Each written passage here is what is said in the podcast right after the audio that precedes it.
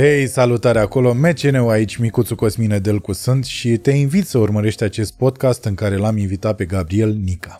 Gabriel este jurnalist, îl știi probabil de pe canalul lui de YouTube cu și despre mașini și l-am chemat aici la podcast pentru că foarte mulți dintre voi mi-ați dat mail, ne-ați dat mail și printre propunerile pe care le-am primit uh, acolo, de cele mai multe ori am găsit uh, numele lui menționat, așa că și datorită vouă, oamenilor care vă uitați la, la MCN Podcast și, bineînțeles, datorită faptului că eu îl urmăresc de ceva timp pe Gabriel și este un om de foarte mult bun simț și un profesionist, uh, am purtat o discuție pe care vă invit să o urmăriți până la capăt. Puteți să și ascultați podcastul MCN dacă aveți Spotify, dacă aveți Google Podcast sau Apple Podcast sau uh, cum se numește ăla?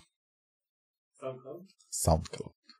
Aș vrea să le mulțumesc foarte mult membrilor acestui, uh, acestui podcast care ne ajută acolo lunar și stau acolo și ridică steagul. Vă mulțumim din suflet pentru susținere și bineînțeles oamenilor care se uită doar la acest podcast, că nici ei nu sunt de, de nemenționat le mulțumim frumos și lor. Poate dați măcar un subscribe, pentru că am observat că foarte mulți dintre cei care se uită la acest podcast n-au dat și subscribe. Ar fi frumos și ne-ar ajuta enorm. Un loc de cinste în acest podcast este, bineînțeles, al uh, sponsorilor și nu pot să încep decât cu Food Panda, cei mai vechi parteneri MCN Podcast, uh, cărora le mulțumim. Aveți și un cod acolo dacă sunteți pentru prima oară utilizatori uh, ai uh, aplicației Food Panda. Uh, codul este MCN Podcast și dacă îl folosiți o să primiți o reducere de 15 RON. Bineînțeles, vreau să mulțumesc nou veniților Fine Store, niște oameni care fac niște chestii absolut minunate și chiar o să avem o colaborare de lungă durată și o să-i tot vedeți și pe Instagramul meu pentru că, uh, repet, sunt niște oameni care chiar fac lucruri mișto și pe care vreau să-i susțin așa cum ne susțin și ei pe noi și uh, zidoshop.ro oameni de la care am luat echipamentele și ar merita să intrați acolo pe site-ul lor să vedeți, poate vă interesează un microfon, o pereche de căști, o chitară, cine știe. Acum gata, putem să... Adică de aici începe podcastul. Ți se pare când... Uh, deși noi am tot conversat pe Instagram așa, Ți se pare când vezi un om că fumează trabuc așa că e, că e nesimțit? Că e... Nesimțit? Da, că mai du-te în gât, mă, nu știu, ai, să ai așa senzația asta. Bă, dar lasă... Nu. Nu, mi... copii în Africa care n-au ce fuma și tu... Du-le niște țigări dacă tot fumezi, nu? Adică da. tu fumezi un trabuc și lor dai niște mm. țigări normale, carpați, ceva. Nu, n-am impresia asta și eu apreciez lucrurile fine, știi? Și cred că asta e un lucru fin pe care îl apreciezi tu în plăcerea ta, în intimitatea ta și nu judec oamenii pentru chestia asta. Depinde și ce față ai când îl fumezi și atitudinea pe care o ai. Aia Asta e... mă gândesc. Atitudinea e problema, nu că fumezi tu trabuc. Poți să fumezi orice și să fii arogant. Poți să fumezi carpați pe marginea drumului și să... Știi? Cred că și aici să vezi ce trecere o să fac. Eu am senzația că deranjant de fapt și a devenit asta uh, senzația oamenilor uh, că uh, cine fumează trabuc e și bogat și că trabucul în, în sine e un lux. Cred că a pornit chestia asta la pozele alea, știi că pozele alea cu ceasurile aurii, cu nu știu ce, inele, cu nu știu ce.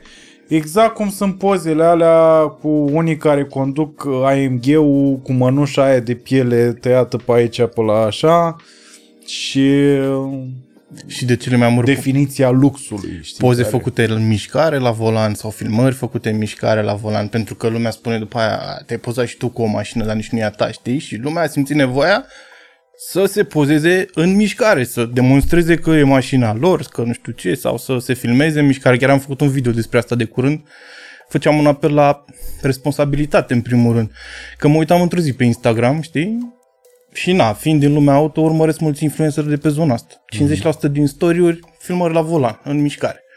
Bă, fraților, nu e ok tu ca influencer trebuie să știi că ai o responsabilitate față de oamenii care te urmăresc.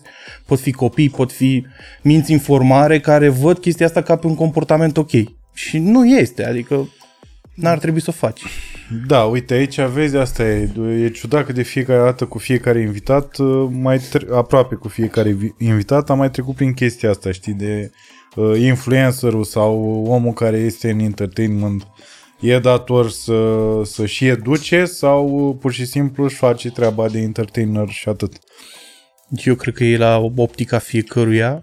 Fiecare poate să vadă lucrurile diferit, dar e- după părerea mea, ai o responsabilitate pentru că odată cu toate beneficiile care vin, pe, pe de-o parte, vine și o responsabilitate. Și cred că dacă mai mulți dintre ei ar avea o conduită mai ok și ar arăta că asta e cool, pentru că sunt mulți copii care se uită la Shelly, de exemplu, și zic, încearcă să-i copieze stilul de viață, modul de a fi și dacă el pune în online o imagine care nu e ok, eu cred că are o responsabilitate să educe pe oamenii care îi urmăre, îl urmăresc, știi? te Asta e ref- părerea mea, dar nu toată lumea trebuie să gândească la fel, știi? Te referi la faptul că el are public uh, format uh, din uh, Copii, copii. mai mici, da, adolescenți, inclusiv Am nepoții mei îl urmăresc. Mhm. Și cred că acum e opțiunea lui cum se raportează la ei și ce imagine vrea să le arate, știi? Dar eu personal încerc să arăt niște exemple bune. Mhm. Pe cât posibil, că nici eu nu sunt perfect, Doamne ferește, dar pe cât posibil să-mi verific atitudinea, să-mi verific ce spun, să... Așa am și pornit de altfel. Bă, da, dar dacă ar fi după... Adică dacă ar trebui să ținem cont de chestiile astea, ar trebui să mă las de mult. Că nimic din ce fac eu nu e... Știi? Nu e, Ce nu e? uh, demn de urmat. De ce Sau, spui asta? uh, uh, pe exact cum era pe vremuri, știi? Că te uitai la mafia, te uitai la paraziții Da? uh, și parcă te uitai la, uite, că era și în zona asta la altă, omul cu șobolani, Așa. știi? Adică erau niște chestii, ziceau părinții, bă, da, uite, la Adi Despot, Întotdeauna va fi așa. cum, se, cum stătea el în cămașa aia de forță și așa, îți dai seama că și pe vremea aia părinții ziceau, de ce asculti fenomenal? Întotdeauna va Ce fi diferența casetă asta. e aia? Ce se aude acolo? Ah, ah, ce e Hoteluri. Olimpiada de... Olimpiada e curând, hoteluri era inițial în anii 90. Mm. Dar eu, nu- mie nu mi se pare că tu dai un exemplu greșit. Poate că te gândești tu acum la exemple negative. De ce spui că dai un exemplu greșit? Că nu văd nimic greșit la ce faci tu. Și sunt, bine, asta probabil din ca, asta probabil din cauza că mă identific cu multe lucruri din care, pe care le spui tu. Adică mă identific cu atitudinea ta față de biserică, față de politică, față de societate, față de câini și animale în general. Mie mi se pare că ești un om cu foarte mult bun simț, numai cât am vorbit pe Instagram și modul în care mi te-ai adresat. Mi s-a părut un om, că ești un om de bun simț. Ok, că poate ai un limbaj colorat în numărul de stand-up. Nu e nicio problemă. E peste 18 ani, poți să te uiți. Dar modul în care o spui e corect. Poate că folosești un limbaj mai colorat, dar asta nu e o problemă. E corect din perspectiva cui? Din Că și perspectiva asta, mea. Vezi? Pe asta e, aici e Dar problema. ai oameni de fapt. care... Întotdeauna o să ai oameni care te critică, nu? Nu, nu e vorba de oameni care mă critică sau uh, care mă plac. E vorba de dacă e, de fapt, datoria ta să educi pe ăștia Nu e mai- datoria ta, e Asta. opțiunea ta. E opțiune. Exact. Mhm. Exact la fel ca în orice alt domeniu. Dacă tu ajungi într-o poziție de putere, e opțiunea ta ce faci cu ea. Dacă faci bine sau faci rău. Da, putere. A, De... Influență. Da. Că asta de e, influență. despre asta e. Iar și asta cu influența, eu nu știu ce să zic cu asta cu influența. Am o... Deocamdată pentru mine termenul ăsta e... m, Eticheta, de fapt, e prost pusă, m, definiția, iarăși, nu știu dacă a existat până acum vreun context în care să vorbim de definiția cuvântului, De influencer. influencer, Nu, e ceva nou. Și nu știu dacă... Și învățăm din mers, e normal. Da. Da. La fel cu ca toate chestiile de pe internet. De-aia se și schimbă lumea atât de repede. De-aia avem atâtea conflicte din cauza tehnologiei și internetului. Zici că de asta avem atâtea conflicte? Sigur. E și o schimbare de generații, nu numai în România, dar asta ne influențează pe noi cel mai puternic și mai direct, ci la nivel global. Se schimbă modul în care se poartă războaie, se schimbă modul în care se abordează conflicte. Da, asta zic, când te referi la conflicte, te referi la m, conflicte gen război uh, sau... Da, dar Conf- în ultimul timp războiul a devenit hibrid. Nu mai e definiția clasică decât în zonele pe care le știm cu toții, din Orientul Mijlociu, unde mai ai războaie de genul ăsta sau în Africa. Dar în rest, războaiele se poartă pe internet acum. Sabotaj economic. Te referi la asta cu rușii care au, uh, au boicotat tot fel de lucruri, nu? Da, și își bagă coada peste tot și nu sunt numai rușii. Toate țările fac chestia asta. Mhm. Numai că la unii se află, la unii nu. Eu cred că la americani, uh, americanii și pozează foarte des în victime și asta s-a întâmplat.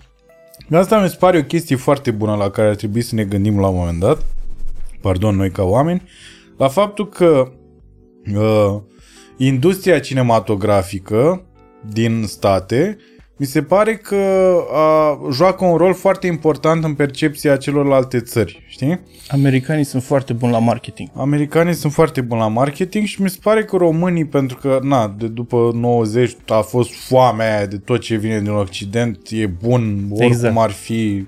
Vezi încă la acum 3 ani sau des- deschide un Mac și se stă la coadă că Până la urmă a venit din America, știi, și românul încă are complexul ăla, vreau și eu ce văd acolo. Da. Cum aveam eu, când mă uitam la Cartoon Network, vedeam jucăriile alea. Mi-aduc aminte. Și eu eram la fel. Da. Eu nici nu aveam Cartoon Network. Eu mergeam la vârmiu ca să mă uit la Cartoon Network, că noi n-aveam. Depinde, acum câți ani ai, iartă-mă? Am 31, imediat 32. Da. Înseamnă că am avut, uh, și după aia presupun că ai avut Cartoon Network uh, la vreo 2 ani după sau ceva? Da, eu stăteam la casă Uh-huh. și ei stăteau la bloc și la bloc era mult mai ușor să faci rețeaua de cablu. La case erau costurile mult mai mari, că ai distanțe mari între case, știi? Am Și noi nu aveam, aveam uh, o antenă de aia pusă în curte care prindea TVR și încă vreo două posturi, dar na, Cartoon Network, pf, nu. Dar te uitai asta? Mă e? uitam. Te da. uitai și mă uitam la jucăriile alea, normal. Și băleai gândindu-te la Lego ăla și mai știi că aveam varianta aia ieftină în România da, de Lego. știu. Și care Dar nu, nu nu se făceai desfăceau nimic. bucățile și erai, bă... Și făceai un zid, așa, asta era... Și nu se potriveau cu Lego original. Aveau alte n-aveam- dimensiuni găurile. Da, erau și- mult mai mari alea și erau dintr-un plastic din ăsta... Casant, așa. Da, era un plastic din ăla, dacă uh, uh, călca taică tu pe o din aia, nu jura. Murea. Nu, dar n-avea nicio treabă, că intra piciorul în aia, știi, n-avea așa. În schimb la Lego, care e Lego, când îți intra aia în picior, Rămânea cicatrici. Bine, noi vorbim despre asta ca și cum am pățit-o. N-am pățit-o, tot vezi de Nu la aveam bani de americani. Lego. Da. Și uh, revenind la asta cu industria cinematografică, care a pus America tot timpul într-o poziție total favorabilă. De fiecare dată e The American Dream, de fiecare dată în război, americanii bine că sunt acolo, pentru că altfel... Ei sunt ăia buni tot Exact, timpul. exact. Toți sunt mânjiți. Și victime, iarăși. Victime pentru că de fiecare dată când vine sfârșitul lumii în pizda măsii într-un film, La ei. în America vine, mă. San Francisco, Los Angeles sau New York, altceva nu există. Exact, în rest. Da. Da. Și mai vezi, știi, la Independence Day, atunci cred că a fost, a fost toată lumea gata, bă, că a venit SF-ul peste tot în lume, că vedeai că, știi că transmiteau la primul Independence Day, 94. da, și vorbeau între ei cum să doboare fiecare navă, pentru că Mhm. erau nave în uh, locurile principale de pe pământ. Da, și atunci ai a zis, fost- Wow! Ei au abordare Și-au dat globală. seama americanii că nu singuri pe planetă. Da, da, da. Americanii se pricep la marketing extrem de bine. Eu cred că l-au inventat sau ceva. Bine, da, l-au inventat. Da, l-au și se inventat, pricep, adică l-au, îl fac atât de bine încât au făcut mersul în război cool. Mhm. Adică au, au o grămadă de filme despre război în care fac niște figurine de erou, de, de te fac să te înrolezi și tu fiind la 17-18 ani că acceptă, deci poți să te înrolezi de armată, dar nu poți să bei, ceea ce mi se pare, Da. știi? Uh, îi fac pe ăștia care sunt adolescenți să vrea să se înroleze, că li se pare ceva mișto și se întorc de acolo cu PTSD și așa și îi găsești pe stradă veterani. Știu că am locuit în state și Serios? e groasă, da, e nasol. Cât timp? Undeva la un an în total. Uh-huh. Câteva luni în New York, zona aia Boston și câteva luni, vreo patru luni în Los Angeles. Făcându-ți meseria de jurnalist sau... uh, Nu, eu mai fac și alte chestii. Lucram ca project manager pentru o companie. Hmm. Tot în domeniul auto. și m-am mutat acolo câteva luni și am văzut cum e să trăiești în America. Și nu, American Dream e mort. Nu există. Nu mai există de mult. Și în sfârșit. Am putut să văd de ce a câștigat Trump primul mandat. De la... Știi că se tot vorbea de p- partea asta cu white supremacy și uh, mi se pare că a fost făcut foarte bine în uh, Watchmen serialul. Nu m-am uitat, am vrut să-l da. văd, dar n-am, am văzut primul episod și după aia nu m-am uitat, nu m-a captat așa. Da? Da. Da. Atunci nu putem să vorbim despre asta. Dar ar trebui... Dar știu despre ce e vorba, adică că e, sunt, e o grupare secretă care e un fel de Da. KKK. Mhm. Da. E, KKK, da. da. Și uh, se zice că ăsta ar fi unul dintre motivele principale, că în primul rând că sunt foarte mulți white supremacists în conducerile... În America s-a uitat foarte mult timp, adi- în, fix înainte să ajungă Trump la putere, s-a, a început tot fenomenul ăsta de political correctness, de PC. Și mu- a devenit o rușine să fii alb bărbat în America. Și oamenii au reacționat. A venit Trump care le-a spus fix ce voiau să, să audă, că o să facă lucrurile cum erau înainte, adică să fii alb bărbat în America e the greatest shit ever. Și am marșat foarte mult pe ideea asta, pe tot ce știa că le umflă ego și a câștigat. E, e atât de simplu. Și când ajungi acolo, înțelegi și de ce. Când am aterizat în Los Angeles în 2017, pe aeroport nu vorbea nimeni engleză. În Los Angeles. Nici măcar aia de la pază, nici măcar aia de la border control. M-a controlat o tipă care era asiatică și vorbea engleză mai prost ca mine. Și tu, dacă te-ai născut acolo, ai crescut acolo, vorbești engleză și așa mai departe, devii frustrat la un moment dat. Că tu în țara ta nu poți să vorbești limba ta. Oriunde, la orice magazin mergeam în zona LA-ului, în California, spaniolă, indieni, toate națiile americani nu prea mai vezi. Mm-hmm. Bine, și ei sunt americani, conform legii, dar înțeleg, am înțeles de ce erau atât de frustrați cei tradițional conservatori, republicani în general. Se vedea, se vedea în națiune. După aia, că a făcut el o grămadă de tâmpenii pe care nimeni nu mai putea să le tolereze, dar a și pierdut al doilea mandat, adică era clar că nu, nu mai nu mai avea cum să câștige, dar a fost destul de la limit. Adevărul e că și la noi în țară, în momentul în care mi se pare că așa la, la 5 ani se mai, inf- se mai inflamează spiritul românului vis-a-vis de povazna. Așa, știi? Dar odată pe la 5 ani, hai... Da, nu, pe la 5 ani. Pe la Și 5 crezi că e ani ne aducem accidental? aminte. Păi nu, nu e asta zic. Nu e accidental. De ce, de ce vine la 5 ani? De ce, de ce e perioada aia? Cineva are nevoie de niște suport politic. Eu am făcut uh, științe politice la bază, administrație publică și poate că de-aia observ niște pattern dar nu sunt atât de greu de văzut. Da, apropo de științe politice, că asta aș fi vrut să te întreb, asta ar fi fost prima întrebare pe care o aveam. Ce altceva te mai definește pe lângă pasiunea ta pentru mașini? Că sunt absolut convins, pe lângă bunul simț pe care și eu l-am remarcat uh, la rândul meu la, în uh, comportamentul dumneavoastră și Oh. l-am... uh, Bă, da, chiar în ziua de azi e foarte rar și Și tot din cauza internetului. Ai observat cum te abordează lumea pe internet? Da, nu știu ce să zic, că mi se pare că și înainte de internet poate era iluzia că există bun simț. Uite, pe, ă, hai să o luăm așa, pe vremea al Ceaușescu, eu, eu am avut o perioadă în care eram nostalgic, ă, netrăind ă, în perioada mea de adult în, în era comunistă, eu aveam o nostalgie așa legată de vremurile alea pentru că aveam senzația că oamenii erau mai buni, mai ă, cu bun simț, mai, știi? O chestie total falsă.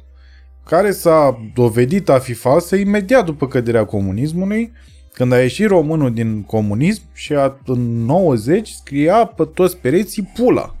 Era wow! Adică asta a fost prima chestie pe care a făcut-o românul ăla de bun simț. Care, adică nu e, e, dacă ai avut bun simț, o să ieși și o să faci altceva. Nu o să scrii pe pereți pula al lui Pigus. Acum e Basarabia e România în loc de pula. Știi? Că Mai peste e și tot. pula. E Basarabia, e România, pula al lui Pigus, mai sunt și da, astea. da. Privește cerul. Mhm. Da. Uh, Ce mă, ce mă mai place mie în afară de mașini? Politica. Nu pot să zic că îmi place, dar o urmăresc îndeaproape. Fotografia și cinematografia. Astea sunt pasiunile mele. Deci astea sunt lucrurile uh, care te pasionează, dar ce te definește? Ce te...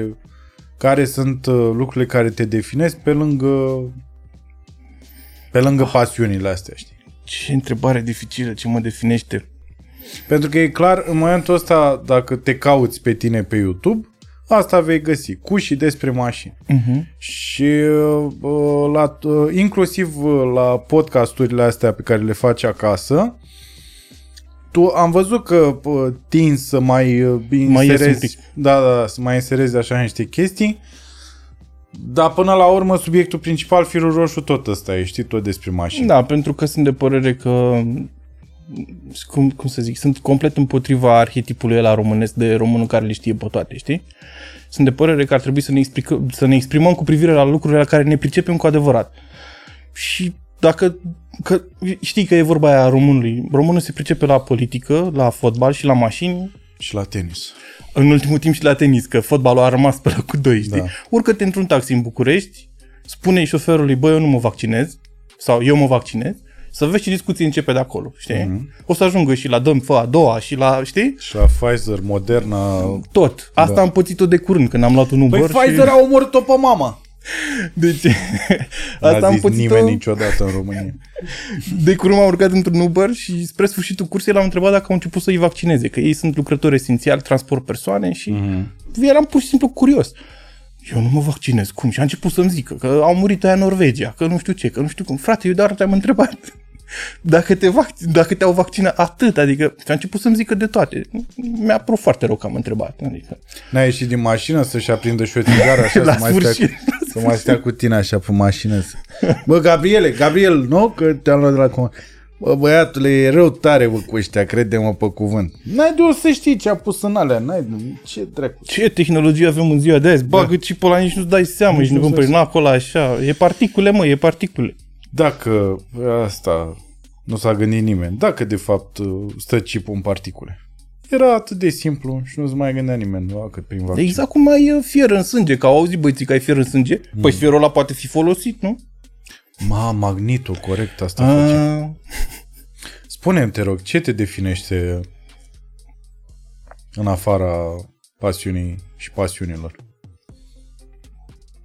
mai blocat. Hmm. Nu știu ce să-ți răspund.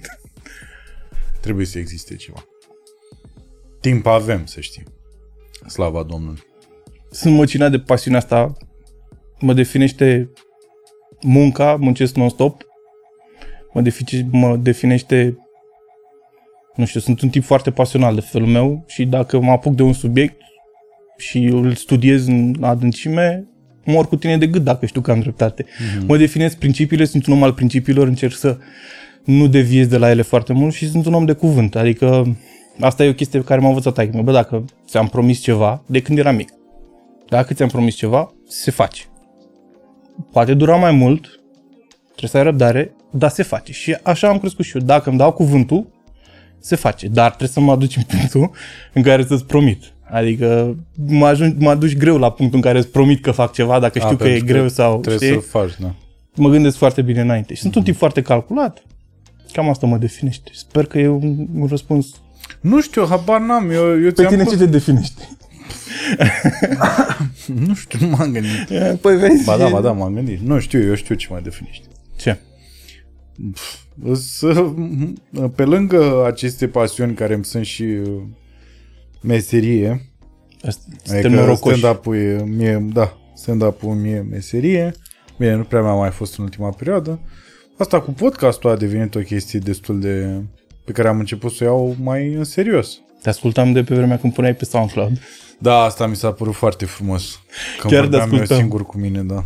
și aveai probleme cu microfonul și investai în Litecoin Da, și am pierdut la și am cumpărat și eu atunci. Ce, îl Mulțumesc mai ai? frumos. Am vândut. Da, eu am, uh, am, pierdut mulți Lite- Am pierdut Litecoin, da. Uh, da, și pe astea, exact ce ești tu cu principii, cu astea frumos, ai zis frumos cu principiile. Știu, o să spună lumea că mănânc castane, dar așa sunt. Prietenii mă cunosc și chiar așa sunt. Păi să știi că prietenii uh, tăi uh, sunt, bă, mulți, că am primit niște mail-uri uh, de la oameni care au zis neapărat trebuie un podcast MCN invitat Gabriel. Mulțumesc frumos, le sunt dator. Nu știi cine, nici nu o să spun, probabil nici ei nu ți-au zis. Nu. Eh, vezi? mai bine așa. Am o bănuială, îți dai seama, că sunt prietenii cei mai apropiați. Da. Bă, înseamnă că ai vreo câțiva prieteni apropiați. chiar număram în seara asta că mă uitam la podcastul cu Giurgia și Bratu uh-huh. să-mi fac temele și mie place să vin pregătit, să vin de vreme, să astea. Și i-a întrebat tu ce ar face cu 100 de milioane, cu 10 milioane, știi? Și a zis uh, Giurgia că ar da banii prietenilor lui apropiați. Și am început să număr și eu câți am. Vreo 8. Ah, Cam ăștia sunt. cred ei că au nu fost merg. mai multe mail Înseamnă că am și mai mulți oameni care, mă rog, Păi și asta ai face cu banii? Ai da... Adică ai face Deci, același da, lucru? da. Și știi de ce? Pentru că am avut ocazia să câștig și mai mult și mai puțin în viața mea. Am avut ocazia să trăiesc foarte bine și să trăiesc foarte prost. Dar din păcate când am trăit cel mai bine, când locuiam în LA și aveam casă cu piscină, cu jacuzzi, cu mașină la scară, cu- de la firmă și tot, eram singur singurel. Și nu merită. De-aia m-am întors în țară. Toată lumea mă întreabă de ce te întorci. Nu poți să stai singur. Eu, unul cel puțin, nu pot. Da, acolo tu... Hai să o luăm și așa. Tu- Acolo la ce firmă lucrai? un, o firmă mare, se numește Umbrella Incorporated, exact ca în uh, Resident Evil, Wow. uh, care are mai multe s- companii în, uh, subsidiare și face piese de mașini. Doar atât? Din câte știam eu, Mai e atât. și armament pe undeva? Nu, atât. Și eram project manager la ei. Sper să nu facă și altceva. Nu știu, n-au, n-au băgat niciun ser nimic în mine. N-am văzut nimic suspect, știi? Da. Și ce înseamnă uh, project manager? Ce, ce... Mă ocupam de extinderea companiei din Los Angeles, din piața americană în Australia. Trebuia să mă mut în Australia, în Melbourne. Păi și cum ai ajuns să faci chestia asta? M-am aplicat la... un- Eu, cum să zic, pe lângă faptul că sunt jurnalist și scriu și așa, mai sunt și project manager. Sunt, am făcut marketing și management, am făcut, am făcut multe facultăți master, whatever. Și am lucrat ca project manager foarte mult timp și ăștia aveau nevoie de un project manager care să știe piața auto foarte bine. Uh-huh. Și am aplicat la un job, am dat interviu, am angajat. Și cu asta basta. Din România fiind. Din România am aplicat, da. Mi-am luat viză, după aia m-am Deci mutat pur și acolo. simplu cu CV-ul ei au zis, bă, da. Da, le-am trimis CV-ul, am dat o probă pentru că mi-au cerut să fac o analiză de marketing pentru piața australiană. Uh-huh. Le-am spus dinainte să plec din țară că nu merită să investească acolo. Că e o piață mică pentru produsele lor de nișă. Uh-huh. Am ajuns acolo, ei erau încăpățânați, domnule, o să meargă, o să meargă, o să meargă, o să meargă. Am stat acolo câteva luni, le-am mai făcut o analiză de marketing și le-am zis, bă băieți, după analiza mea, undeva la după 4-5 ani o să ieșim pe zero. În 4-5 ani o să investim masiv, să încercăm să câștigăm cotă de piață, să bla bla bla, să avem multe costuri operaționale, de logistică. Și după 5 ani, dacă reușim să captăm 50% din piață, o să ieșim pe zero. Și așa a fost? Și au renunțat Au renunțat la, după la proiectul ăsta. sfatul tău? Da. După ce le-am zis de două ori. Și după ce mi-am vândut mașina și am plecat acolo, că nu mă mai întorc, că nu știu ce. În sfârșit. Și după aia m-am pus uh, brand manager la un alt brand al lor, unde am mai lucrat câteva luni din România, m-am mutat înapoi în România, că puteam să fac totul online. Ei vindeau pe Amazon, dropshipping, hmm. și puteam să fac toate chestiile din România. Eu trebuia doar să mă ocup de brandul ăla, care se se numește Black Path Motorsport. Uh, Și după un timp am renunțat că nu era de... nu ne-am mai înțeles. Păi și uh, asta Black Path, Da. ce făcea mai exact? Black Path Tot pie- făcea se- piese pentru ATV-uri și side-by-side. Hmm. Da. Risere, chestii care înaltă suspensia, tot felul de accesorii, mânere, frâne, chestii de genul ăsta. Dar erau chinezești. Erau făcute în China, da. Ei aveau o fabrică în China și una în Mexic. Ei fiind americani sau... uh, Patronul mare era chinez, dar toată afacerea vindea până America, 90%, da. Mai aveau câteva piețe unde trimiteau, cum ar fi Australia, dar puțin, foarte puțin. Și în perioada aia cât ai stat în state, ai avut casă Da, cu mi-au dat piscină? casă, cu piscină, cu jacuzzi, cu mașină, cu tot. Casa era numai a mea. Păi și aveai timp să te și bucuri de Da. toate lucrurile alea? Da, dar când ești singur, Păi și n-ai putut să dai un telefon în țară, să zici, cu aia, Și tu crezi că prietenii mei v-am luat sunt... niște bilete Crezi că, mâine? crezi că prietenii mei sunt bogați să-și permită să vină să... Nu. Le-am spus, veniți oricând, da, le aveți luai unde tu. să stai. Le luam eu, dar ce crezi că eu sunt bogat? Nu, tu. Vorbeai cu compania. Așa, aduceți-mi și mie niște prieteni Da. da. încoace că Și mor de ziceai- singurătate. Exact. Mă Exact. găsiți spânzurat de lustru aici. Exact. Deci ziceai, bă, foarte mișto casa, îmi place jacuzziul, Da, da, e da. mișto mașina aia care mă așteaptă, dar n-am și eu cu cine să beau o bere, domnule. Da, nu, nu se, nu se punea problema. Nu erau uh, băieți buni, ca să zic așa. Pe așa pare, dacă au făcut uh, dacă au făcut chestia asta pentru tine. Nu, am ai negociat casă eu și- foarte bine. Da? Am negociat contractul înainte să plec, n-am plecat așa, să dorm în gară. Le-am spus exact ce salariu vreau, ce condiții vreau, ce o să-mi ofere, diurnă, cât mă plătesc, tot. Nu, nu, sunt foarte calculați, am zis. Nu mă risc când plec. Mai ales că era o decizie foarte grea. Adică mi-am vândut și mașina. Eu eram pregătit să plec, să stau acolo. Și Observ că e foarte important E foarte asta, importantă cum mi-am mașina. vândut și mașina. că am ca să avut o plecăm. mașină de... Doamne, Ce mașină? un BMW E46 Coupe. Care era... da, pentru tine Vezi nu ce e nimic. înseamnă? Pentru tine nu e Exact, nimic, da. dar era o mașină specială, era o culoare specială, turmalin violet, un interior special în aceeași culoare violet, Tur marin violet, turmalin violet, da. turmarin, Turmalin. turmalin. A, da, așa, da. Turmalin violet, da. Sunt foarte curios să văd această culoare. Caută-o. Dacă putem să o și băgăm, uh, să o inserăm aici. Tur. Ia, domnule. Deci tu, uh, turmalin Violet. violet.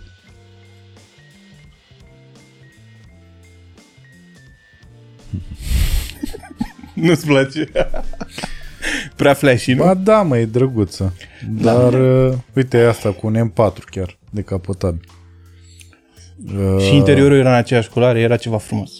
Prima mea mașină. Cred că chiar asta e mașina ta. Dacă, dacă mă uit mai bine. Și dacă îmi permiți, cu cât ai vândut-o? cu 4400 de euro Hmm. și am cumpărat-o cu 3700. Asta acum cât timp? În 2016.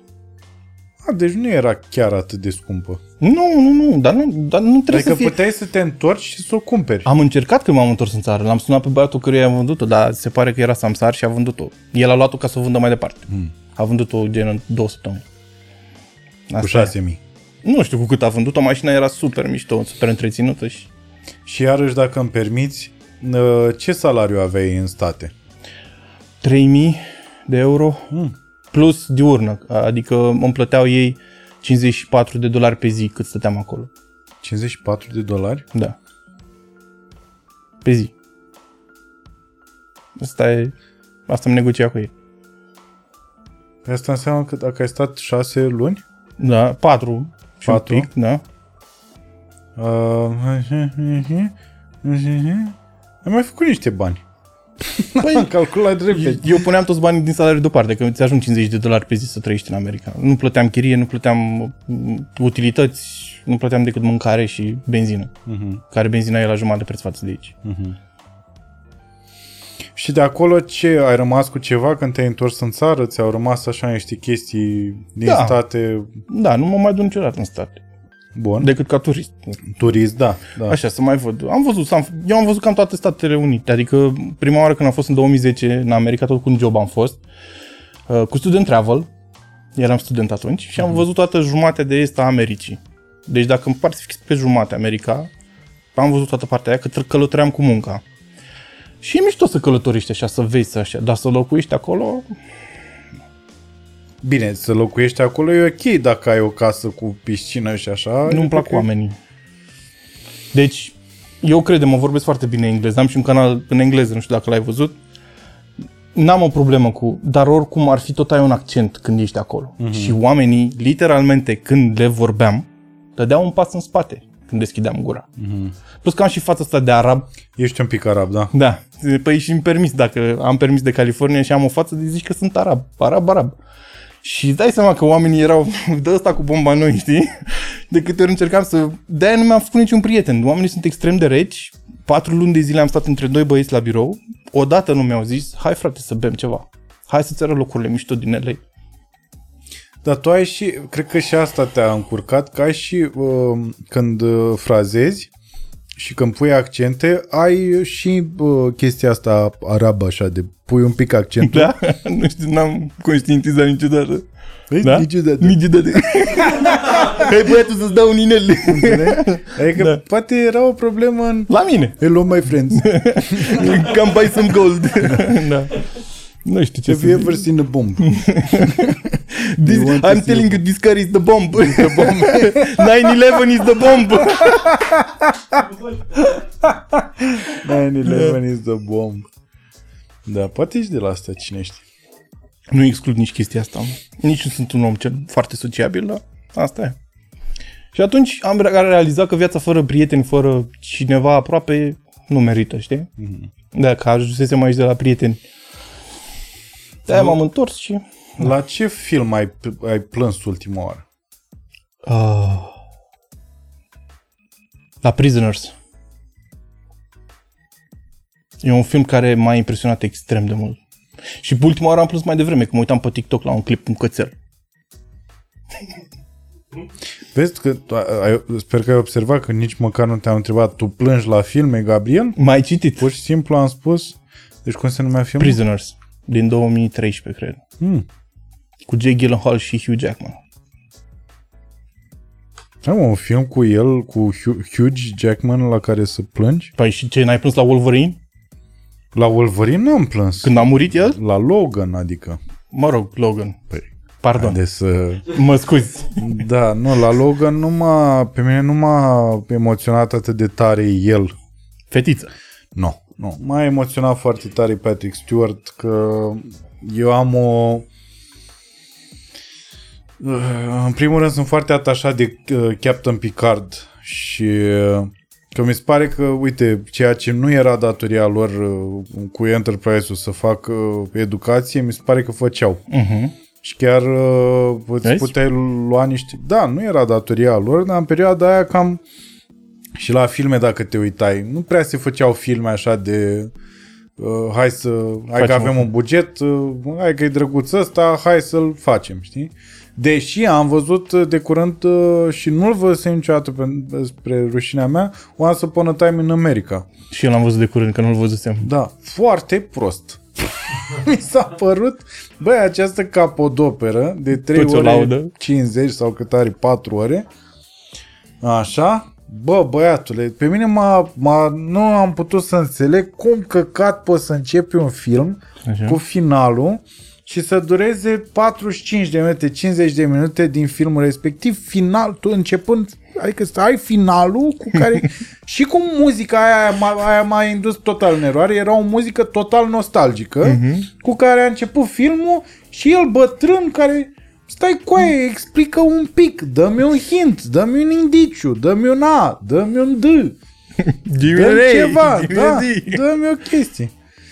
Da, Așa, și revenind la domnul Patrick Stewart, mai e o chestie că seamănă cu tata meu, Dumnezeu să-l ierte, seamănă foarte, foarte bine uh, fizic. Și te-a atins personal. Da. Da, da. Și la în Logan, exact în starea aia, mai ales că abia plecase tata meu, eram destul de... Da. Da. Dar Hugh Jackman face un rol foarte bun în filmul ăsta. Și mi-a plăcut scenariul foarte mult. Eu de obicei pe la jumatea filmului cam prind care e criminalul, care știi, dar ăsta până la sfârșit să mor dacă mi-am dat seama. Te-ai uitat la Knives Out? Da. Și cine era? Te, ți-ai dat seama cine era criminalul? Nu. Până spre sfârșit, bineînțeles, unde îți dai seama, dar nu, ma, și ăla a fost ok, dar nici nu m-am uitat cu atenție, sincer. Te uitai la, te uitai la Poirot-urile alea, uh, serialul, la Poirot, serial? nu, nu, Nu? nu.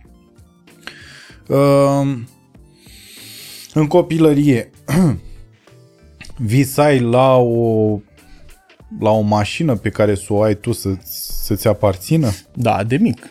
Aici e vina unui văr de-al lui taică meu, care când eram eu foarte mic, cred că aveam 4-5 ani, avea Fiat Regata.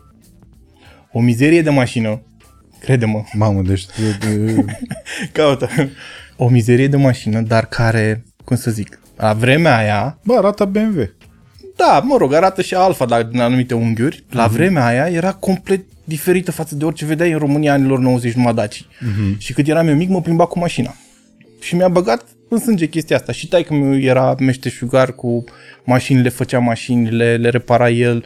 Mai mult cred că din nevoie, nu neapărat de plăcere, că nu avea bani, nu avea, mă rog, nu erau prea mecanici peste tot ca în ziua de azi. El și-a făcut și un tractor din bucăți singur, în curte. Wow. Da. La, a găsit o piesă acolo, a găsit o piesă acolo. Știi Și cu cum roțile era? cum a făcut? Tot la fel a făcut, Da? a găsit o piesă acolo. Cu bățul așa până în curte? Făcea cu Din băț. tai? Exact. Și mi-au băgat chestia asta în sânge, știi? Și dintotdeauna mi-am dorit mașina mea, să am cât mai multe, să conduc cât mai multe, să mă uitam la Top Gear. Mhm. Aia erau regii. Și ce mașină, pe lângă Fiatul ăsta, ce mașină... Adică bănuiesc că mă, dacă mâncai turbo, da. Așa, și aveai Îți dai seama, surprize. toate mașinile la care visau copiii, Lamborghini Diablo, Countach, Ferrari F40, Mhm. mașinile care erau lansate în perioada aia, dar la mașina la care visezi nu o să le ai niciodată. Nici nu cred că aș vrea să am un Countach sau un Diablo. E groaznic să conduce o mașină de aia, credem. Băi, îmi dau seama. Uite, mă uitam că ai mai făcut clipuri cu Andy Popescu Mm-hmm. Și eu nu știu cum poate el să meargă cu Lamborghini E ăla groaznic. prin... E groaznic. Am mers cu Lamborghini. E... Eu abia pot să merg cu a mea fără să zic tu... Nu, e groaznic. Multă lume se uită la ele, vai ce mișto, dar să mergi cu ea e... Da, da. De-aia prefer Ferrari. Eu cred că de asta face el traseul ăla de la el de acasă până la Constituție și după aia până acasă. E Cred că- vizibilitate bună, drum drept. Și-a luat Waze-ul ăla de gropi. Știi Da. Exact, că eu, exact. În mintea mea ar trebui să se facă o aplicație în asta în București de drumuri fără gropi. Știi? Da, da. Traseul fără gropi. Cum ajungi pe... Tu ești bine cu mașina ta, ești ok. Poți să intri și să ieși din grope, adică... Nu știu ce să zic. nu știu ce să zic. Pentru că tocmai și-a luat vecinul meu și a luat un F-150, un uh, Ford. Ăla chiar că deja e next level, ă? te-a cam, te-a cam deprimat un pic. Eu sunt îndrăgostit de mașina aia pentru că mi se pare că... Bine, eu sunt, mai sunt îndrăgostit de niște mașini. De exemplu, am fost îndrăgostit de Defenderul ăsta nou. Mhm. Mi s-a părut că e the motherfucking shit. Până când am văzut, bineînțeles, cred că toată lumea care e pasionată cât de cât de segmentul ăsta, uh, a văzut clipul ăla cu băieții din uh, state care și-au luat un Defender alb Așa? Așa, Așa și la 3, nu, la două săptămâni, pardon, după ce l-au luat, uh, bec la motor, l-au dus înapoi în service și de atunci stă în service. Da, Da, nu le eu- mai, l-a, l-au scos din service, uh, s-a dus uh, treaba aia cu becul așa, i-a apărut problema la camera de pe spate, Acum, Land Rover nu sunt cunoscute ca cele mai fiabile mașini, mai ales astea noi, nu, nu vorbesc de alea vechi.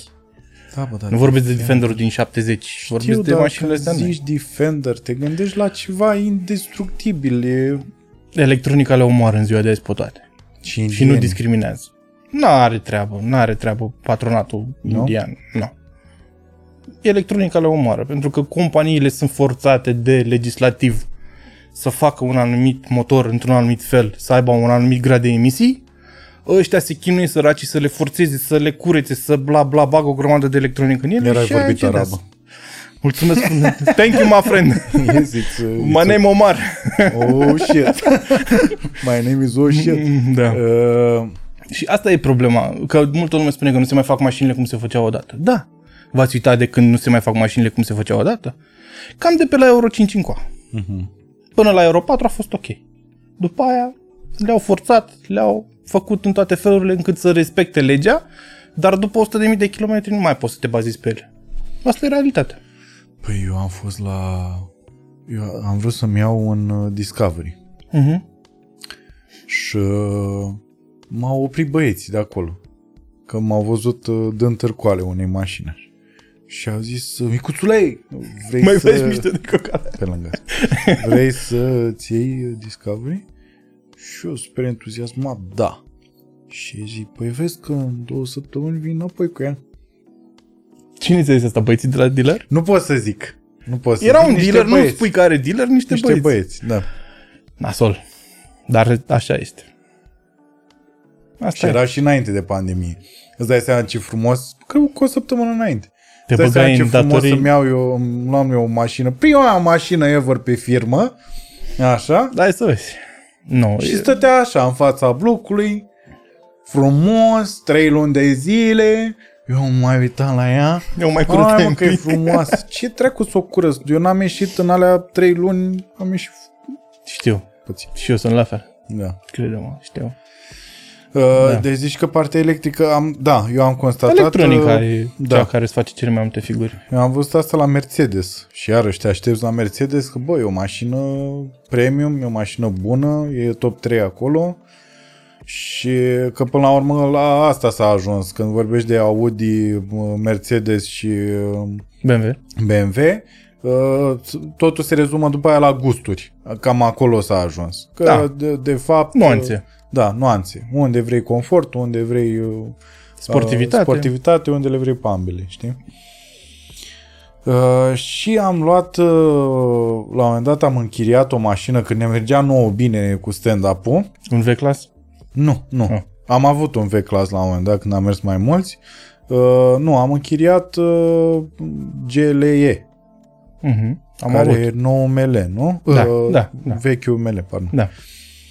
Și am mers în turneu, ne-am întors, am lăsat tur managerul acasă și când am dat cu spatele, mi-am dat seama că vreau să modific un pic volanul, dar at- atunci, la final, știi? Și era cu uh, manual, Așa. era din buton. Și am apăsat pe aia, când am făcut de volan, hâc, jap, s-a închis tot. Bă, tot. Mașină cu, nu mai știu cât avea, 20.000 de kilometri? Ceva de gen. Sau 12.000, ceva de gen, nu mai știu exact. Oricum, nu. Bun, doar asta am făcut. Am făcut așa, în volan. Hâc, s-a și auzit. Brr, și după aia, aha, închid mașina, știi, vechea tehnică. Ai încercat să-l oprești să pornești din Hai nou, să că mă la opresc router, și da. Pornesc, da. Așa, o repornesc, mă dădea, știi cum e aia, la păpușile defecte, de da, da, Se mai închide făcea un din ochi. ochi, exact.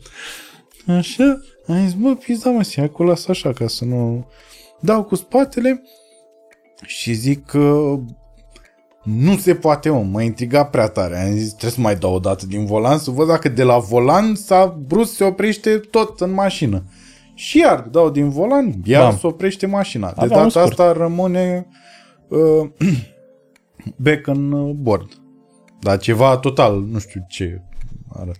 Da, avea un scurt probabil, o- ceva. În spate acolo ai foarte multe cabluri și ceva a făcut un contact, ce nu trebuia să se întâmple. În același timp, mașina, vis-a-vis de, întorcându-ne la pozele cu mâna pe volan, cu ceasul scump și cu nu știu ce, mașina în momentul în care o deschideai, ți-a apărat dita holograma cu sigla Mercedes, Toți fac așa azi. știi? Da, știu. Adică nu e că uh, eu tot încerc, cred că o să pornesc o campanie la un moment dat, să zic că noi românii nu suntem cei mai cocalași, cei mai tâmpiți de pe fața planetei Nici vorbă. și să dăm exemple. Și ăsta mi se pare un exemplu foarte bun. Vine Mercedes și spune, bă, o hologramă mai mare decât mașina. A, da, aia nu e nimic, mă. Dar știi de farurile cu Swarovski? Mi se pare o inepție totală. Da, știi că sunt pe S-Class? Nu, nu. Da. Pe S-Classul vechi puteai să fie iei faruri cu Swarovski. Și pe multe modele Mercedes poți să ții sigla iluminată. Pe față. Și Asta- De, si- cum adică sigla iluminată? sigla Mercedes e iluminată. Cum e doar, la doar, Mac? doar cercul. Cu cele trei săgeți, atât. Nu e ca la BMW unde ai toată grila la X6, știi? Mhm. E doar sigla. Deci cum e la Mac, cum ți se aprinde mărul la Mac? Da, Așa așa, așa ți se se aprinde sigla din față. Da. Asta cu, cu holograma pe jos e nimic. Dar din câte am înțeles, justificarea lor e că Să vând vezi unde foarte... calci. mu- Nu, nu, nu, că vând foarte mult în, uh, uh, la chinezi. Așa este. Și chinezii sunt cocalari, de fapt. Toate companiile fac chestia asta. China dictează în momentul ăsta. China a devenit cea mai mare piață auto din lumea cu 2 ani, dacă nu mă înșel. Și în momentul în care tu depinzi de o anumită piață, modelele care se vând cele mai bine acolo trebuie să se vândă, tată. Că profitul tău la sfârșitul zilei depinde de piața aia. Și nu-ți permiți să faci jocuri. Mai ales în situația din ziua de azi, unde industria auto e vai de capul ei. Nu-ți permiți să te joci și atunci le dai ce trebuie ca să cumpere. Am înțeles. Da, și nici nu asta e. poți să o privești ca pe un compromis, că până la urmă nu poți să acuzi Mercedes de așa ceva în momentul în care trebuie să-și vândă marfa. E până la o urmă. companie bazată pe profit, asta nu înțelege lumea. Ei sunt acolo să facă profit. Nu fac profit, închid porțile și pleacă acasă și nu mai primim niciun niciun Mercedes. Punct. Da? Tu ai firmă, știi ce înseamnă. Trebuie să faci profit. Mm-hmm. Firma e definită și în lege ca o entitate care e făcută să facă profit. Care e problema? Nu-ți place, ia-ți altceva. Dar toată lumea face chestia asta. Adică nu e ca și cum uh, doar unul face Mhm. cocălărisme, să răspundem. E o chestie de gust. Unora le place, unora nu. Punct. Dar ai auzit, uh, tot uh, revenind la chinezi, ai auzit de scandalul ăla, uh, se spunea la un moment dat că sunt niște mașini la un anumit dealer din uh, România, Care au fost venite lovite. din... Cum? Care au fost lovite. Sau... Nu, nu. Care sunt, uh, de fapt, uh, replici. N-am auzit de problema asta. N-ai auzit de chestia asta? A fost un mic scandal la un moment dat că dacă îți luai Mercedes de la nu știu ce reprezentanță, Așa? era un Mercedes făcut în China. Da. Toți producătorii au fabrici în China. Nu, făcut în China la modul... Vapor, pardon. Pe, aproape pe vapor. Da. vapor. Băi, n-am auzit de chestia asta, e prima oară când aud, sincer. Nu știai? Știam de alte scandaluri, dar de asta n-am auzit. Mamă, nu. eram convins că intrăm în subiectul ăsta și vorbim trei ore. Dar putem să vorbim dacă vrei. Pe o speculație, vorbim, că doar sunt sigur că- că nu s-a dovedit. S-a dovedit? Stai să căutăm, dar uh, eu din... Stai așa, două secunde. Uh, uh, polițiștii așa care anchetează uh, cazul mașinii clonate Era una singură până la urmă? Uh, așa. Uh, s-au dus la angajații registrului auto român care au certificat autentici- autenticitatea vehiculului după ce a fost importat în România și care ar trebui să verifice în mod evident seriile de identificare ale mașinii. Așa. Da. Da, Nasol să fii client în situația asta. da. Nu știu cum s-a întâmplat. Bine, acum știm cum Uite s-a că a întâmplat. fost și la bulgari chestia asta, cu mașini clonate. Da, nu știu. E prima oară când uh, aud de scandalul ăsta. Ce chestie. Da, eu sunt focusat mai mult pe, pe piața americană și străinătate. Nu scriu pentru nicio publicație din România. Eu tot, tot ce scriu e în engleză și e pentru publicații de afară. Și atunci nu știam de chestia asta din România. Au zis așa, în urma examinării fotografiilor puse la dispoziție de specialiștii din cadrul NAVCIS, aceștia au remarcat faptul că există o serie de neregularități în ceea ce privește seria de, de șasiu. Respectiv, elementele de siguranță hexagonale de pe etichetă sunt prea pronunțate și apar a fi imprimate peste, uh, decât a face parte din structura etichetei. De asemenea, inscripționarea numerelor de pe suportul amortizorului par a fi făcute manual, caractere nefiind aliniate corect conform standardelor din fabrică. Mă, Eticheta seriei motor are aceleași neregularități privind uh, aliniamentul caracterelor. Și nu n-au mai dat nicio declarație. Asta s-a întâmplat în, uh, în 2019, a ieșit la iveală toată treaba. Și de atunci nu s-a mai întâmplat absolut nimic, n-a mai zis nimeni absolut nimic. da, nu știu. Da. E foarte shady. Dar nu ți se pare foarte ciudat că s-a ajuns? Adică, bun, înțelegi, bă, iei un ceas, că, uh, uite, mă uitam, de exemplu, în primul rând, eu nu mi-aș lua un ceas din ăsta scump uh, niciodată, nici dacă aș fi milionar. Nu-ți plac cred că- ceasurile. Ba da, dar asta mi se pare un ceas absolut, în primul rând, e scumpuț, așa, nu poți să zici că ai dat Nu e. ce Pentru un ceas nu e în scump. sensul că nu e 20.000 de euro. Dar n-aș da 20.000 de euro pe un ceas. Eu sunt ăsta. disperat după ceasuri și de-aia zic că la nu e un ceas scump. Eu nici nu e ceas. For your average Joe, e un ceas scump și da, este un ceas pentru că, iată, este ora 9 fără 5.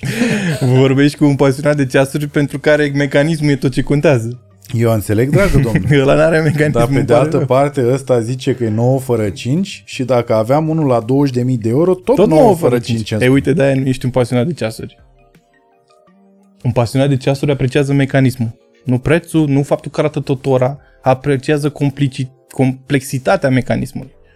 Cu cât e mai complicat, grande complication, cu atât e mai, mai apreciat de fani. Ok. Bun, deci îl ții tu la mână, practic, Știi și te tu bucuri. că, exact, Știi e pentru tu plăcerea că ta. Nu o să știe nimeni pe stradă. O să ce- știi alt pasionat. Care o să Ah, zică, am înțeles. Deci dacă vrei să Da, agați, un, să agați un... pasionat un de ceasuri. da. Așa e și cu mașinile, stai liniștit. Bine, dar la mașini măcar mai întorci privirea că arată într-un fel. Păi și la ce Adică sunt dacă îți iei uh, uh, zi camionul lui Elon Musk acum, Cybertruck. uh, Cybertruck-ul, întorci niște priviri. Dar- Chit că nu-ți place poate cum arată, chit că, știi? De curiozitate. Dar la ceasuri, bă, nu prea asta. Adică Patek Filip, de exemplu, nu ți se pare, necunoscător fiind, nu ți se pare o chestie wow. Da. Necunoscător fiind, n-ai cum să apreciezi așa ceva și n-ai cum să dai 20.000 de euro pe un ceas. Exact. De un asta, om pasionat ar da. Eu aș da. Da. Dacă mi-aș permite, aș da mulți bani pe ceasuri. Eu m-am uitat pe OLX și am văzut niște copii absolut fidele de Patek Filip la 1800 de euro. e mult. 1800 de euro pentru o replică. Înseamnă că sunt făcute bine. E, bă, îți aduc eu dacă vrei cu 100 de euro. Lipsește un număr eventual, dar în Lăsăm rest, link în descriere dacă vreți. dacă, sunt vreți. pasionat, știu și forumurile de fake-uri și tot. Da. Știu, da. 1800 de euro e mult pentru replică. Bun, dar revenind, nu ți se pare ciudat că un ceas, hai să spunem, că se chinuie, adică tu ți închipui cum se chinuie cineva să-ți facă o replică, să o creeze, să-ți o bă, finiseze în așa fel încât să ajungă chiar la grad de artă Mhm, falsul ăla, știi? Bă, dar la mașini și la mașini noi să faci așa ceva, mi se pare, adică cineva s-a dus foarte departe cu creierul. Dar nu știu ce, care ar fi f- putut fi raționamentul de acolo, că fac o fabrică și vând mașini contrafăcute în estul Europei, dar poate au și făcut-o deja, pentru că ce mi-ai spus tu sunt elemente la care trebuie să te uiți cu foarte multă atenție să-ți dai seama că sunt fake, că nu e Păi da, da, la da. linie, Păi altfel seria. nu că- ajungeau, nu ave, sunt absolut convins că dealerul nu poate fi Acuzat. învinovățit că Nu știu dacă poate fi sau nu. Ideea pula e mea că... a venit cu folii pe ea, așa, ai luat-o mai ieftin ca să scoți și tu un profit mai mare. Exact ce ziceam, firma trebuie să scoată profit. Da, dar- Nu te-ai gândit o secundă că ți editai Land Rover-ul E prima oară când aud de clone de mașini. Adică mai știu de clone de mașini, dar făcute prost. În garajul unui chinez care voia Lamborghini Huracan și și-a făcut el din carton sau mai știu Asta eu. e cu totul altceva. Știu, dar așa ceva e prima oară când aud și probabil că nu au fost câteva și nu au fost găsite. Eu sunt sigur. Astea Mhm. Exact. au fost găsite, Exact, dar probabil exact. că mai sunt. Și cineva probabil că face niște bani buni și se pot face ușor pentru că în industrie există ceea ce se numește knockdown kit, care este practic mașina venită pe bucăți, un fel de Lego mare. Da, da.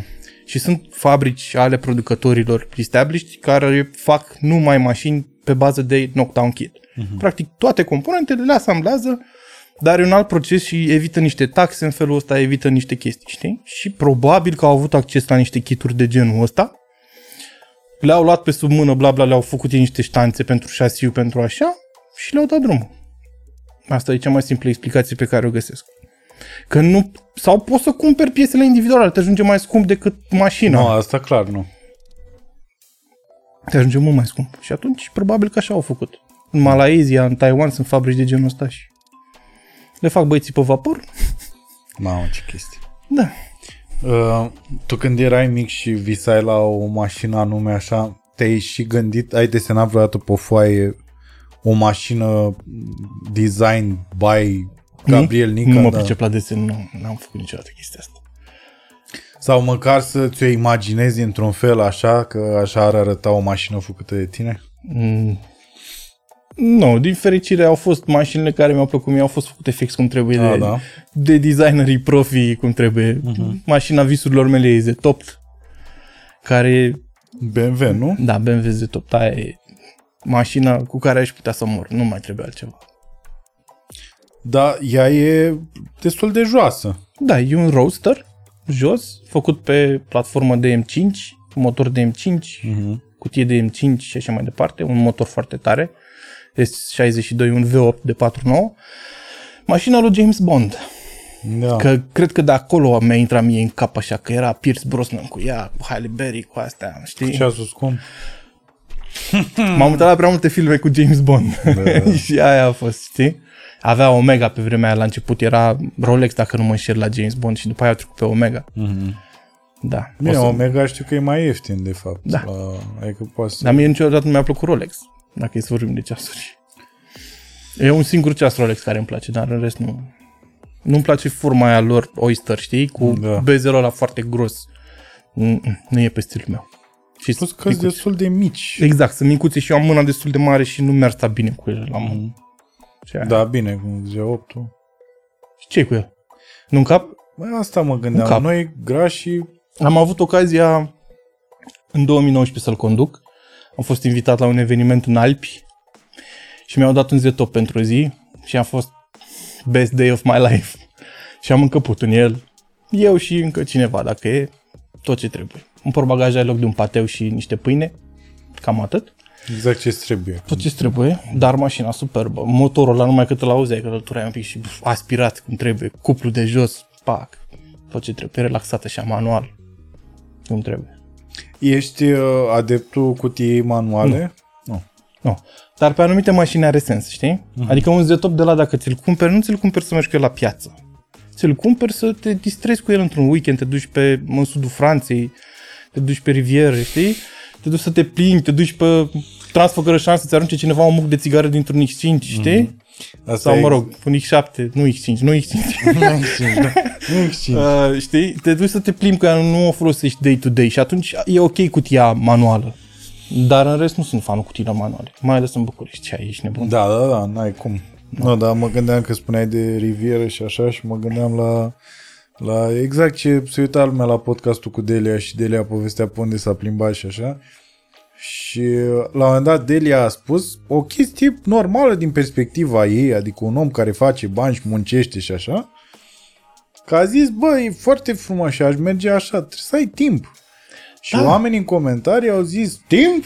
Timp trebuie să am, bă, că am și păi eu muncesc pentru nu știu ce. și acum și tu la fel, cu Z8, bă, e bun să-l ai, așa, dar nu ești până la pâine, te duci frumos, bă. Stai te puțin. duci prin alb. Eu vorbesc aici la nivel teoretic, Delia vorbea la nivel practic. Eu mi-aș Da. dori să pot să fac asta, dar nu-mi permit. Ea probabil că își permite, înțelegi? Bă, ai vorbit ca un om care face asta odată la Am avut patru ocazia să f- o fac odată. Poate o să mai fac viața asta. Am fost norocos că fac chestia asta și sunt trimis la evenimente de oameni Mhm. cu mulți bani. Nu că o fac pe banii mei. Dar te-ai simțit vreodată în plus, așa, la un eveniment din ăsta, așa, să Da. da. te, te pălească anxietatea aia gravă și să zici ce caut eu aici, de ce sunt eu aici? Mi s-a întâmplat. Pe la începuturi bănuiesc, că după aia ți-ai dat seama că După și aia ea, nu le bagi în seamă. că ăia oricum numai la tine nu se uită, adică că Da. asta e de obicei. Înghiți dezamăgirea, mergi Mhm. mai departe, ștergi o lacrimă, aici. Trebuie să înveți chestia asta. Și la fel trebuie să înveți, eu, mă mai întreabă lumea că de ce nu mă supăr când îmi iau hate prin comentarii și așa. În primul rând, mulți au impresia că numai românii fac chestia asta. Eu numai românii dau comentarii cu hate, că și eu primesc pe canal, că ești maimuță, că ești țigan, că ești nu știu ce. Că șterge-te la gură de slobos grasule, că chestii de genul ăsta. Deci intră oamenii, se uită la un clip cu... What? Da, frate, știi? Și nu-i bag în seamă. Și de ce nu-i bag Doamne, în seamă? om mai pa- iar te rog să mă ierți că te întrerup, dar om mai pașnic decât tine și, mai, și exact ce ți-am spus cu bun simț, care efectiv prezintă facts. Mie asta mi se pare. La fiecare clip pe care l-am văzut făcut de tine, pe canalul tău, ai prezentat facts. Ai zis, domnule, aș- în concluzie, după ce analizăm aceste date, asta e concluzia. Păi... Și bineînțeles, de fiecare dată ai spus, din punctul meu de vedere, cum să ajungă și la tine hate-ul? Eu asta nu pot să înțeleg. Dar oamenii pot să... ur- Eu, oamenii când urăsc, o fac din cauza ceea ce au înăuntru lor, nu din cauza ce ai făcut tu. Am înțeles. Deci nu e, exter- e urăsc din, din interior Din spre frustrările exterior. lor. Am înțeles. Înțelegi? Probabil că sunt frustrați că ei nu au acces la același lucru. Sau că nu le-a plăcut ce am zis eu de un brand. Se întâmplă, am primit hate. Mă rog, mi-asum când e să critic ceva. Citroen, nu? Nu. nu, eu urăsc alt brand, nu vreau să intru în discuția asta. Îl urăști? Mm, Nu-l urăsc. Nu-l iubesc la fel de mult cât îl iubesc fanii dedicația la acelui brand. Știi? Și am îndrăznit să-l critic într-o mare de laude. Am, reu- am venit și am spus, băi, sunt niște chestii pe care nu le face cum trebuie compania asta. Audio. Ar putea fi făcute... Audi? Nu. Sunt niște chestii... Tesla. Deci mie nu-mi place Tesla. Nu-mi place cum fac chestii. Gata, plec? Opriți aici.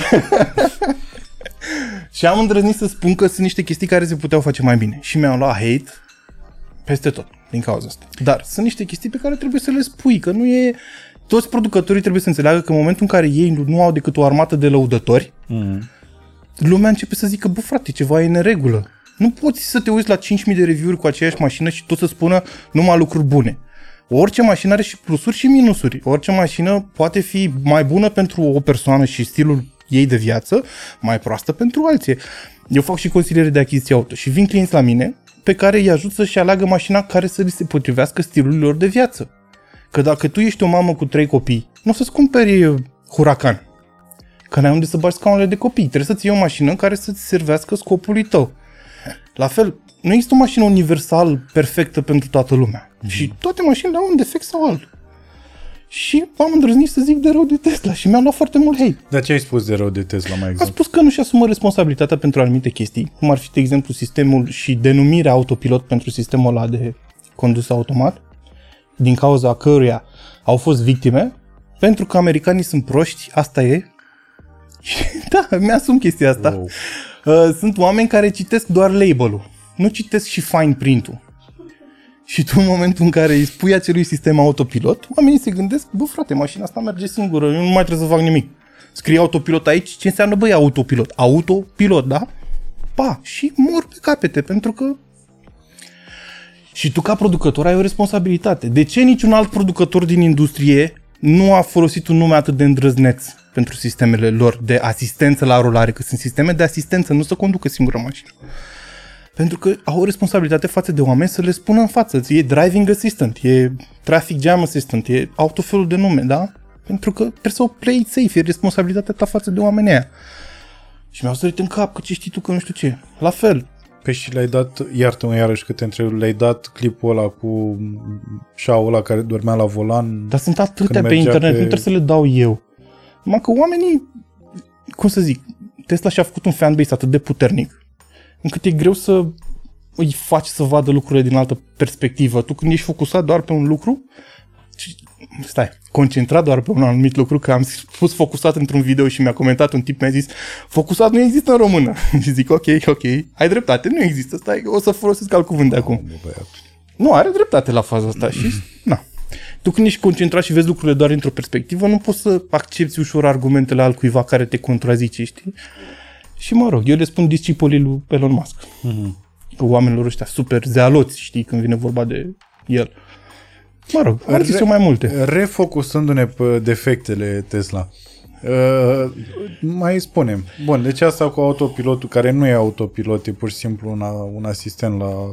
Am spus că nu au făcut nimic uh, special în ceea ce privește platformele mașinilor. Adică nu le-au făcut astfel încât... Bun, de ce ne luăm mașini electrice? Păi, în primul rând, să, să-ți dea senzația că faci bine planetei, Punct. Atât am nevoie de la tine pentru argumentația mea următoare. în regulă. Deci le luăm că să fim mai ecologici. Să ne simțim noi mai bine. Dar doar simplu fapt că tu nu bagi benzină în rezervor nu înseamnă că mașina e mai ecologică. Okay. Și nu mă refer la cum e produs curentul, pentru că asta nu depinde de Tesla. Depinde de țara în care ești tu, mixul de energie care e folosit pentru priza unde încarci tu și așa mai departe. Am vorbit asta și cu domnul Buhniș, te rog, chiar sunt... uh, Cu... E vorba de tot procesul de producție. Uh-huh. Uh, trebuie să-l faci în așa fel încât să fii cât mai ecologic, să ai grijă la amprenta de CO2 în tot ceea ce privește mașina aia. Uh, de la modul în care o construiești, la cât de grea e și cât de mult consumă, pentru că și asta contează. Că, ok, nu mai bagi benzină.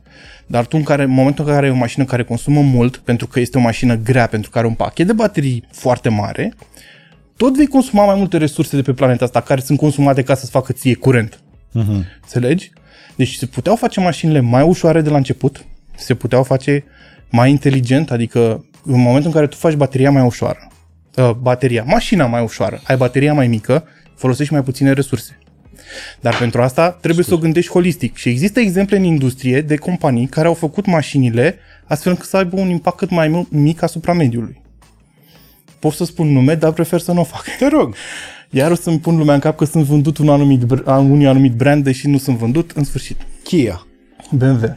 Ah, serios? Da. BMW a făcut două mașini, care, după părerea mea, sunt revoluționare, i3 și i8. Mhm. Pentru producția acestor mașini, care au făcut brandul BMW i de la zero, da? care este intenționat să fie un brand ecologic, un subbrand, cum e BMW M, BMW i este ăla ecologic, ăla eco-friendly. Pentru ele au făcut o fabrică de un fel de fibră de carbon, nu e chiar fibră de carbon, se numește CFRP, care e o combinație de fibră de carbon și plastic. Materialul ăsta este de 10 ori mai ușor decât oțelul și este de 50 de ori mai rezistent. Este o fibră de carbon ranforsată, mă rog. Aliens. Da. Dar ca să faci materialul ăsta, pe- de ce au, au nevoie de materialul ăsta? Să facă mașinile cât mai ușoare, da? În momentul Trebuie în care... Moscovium.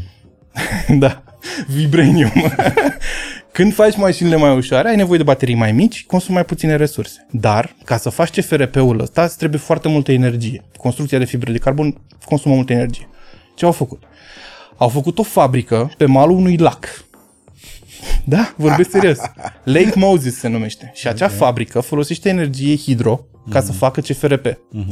CFRP-ul după aia e trimis în Germania, în fabrica din Leipzig, modelele sunt asamblate folosind energie regenerabilă. Deci s-au gândit la tot lanțul de producție pentru a face mașina asta cu un impact cât mai mic asupra mediului.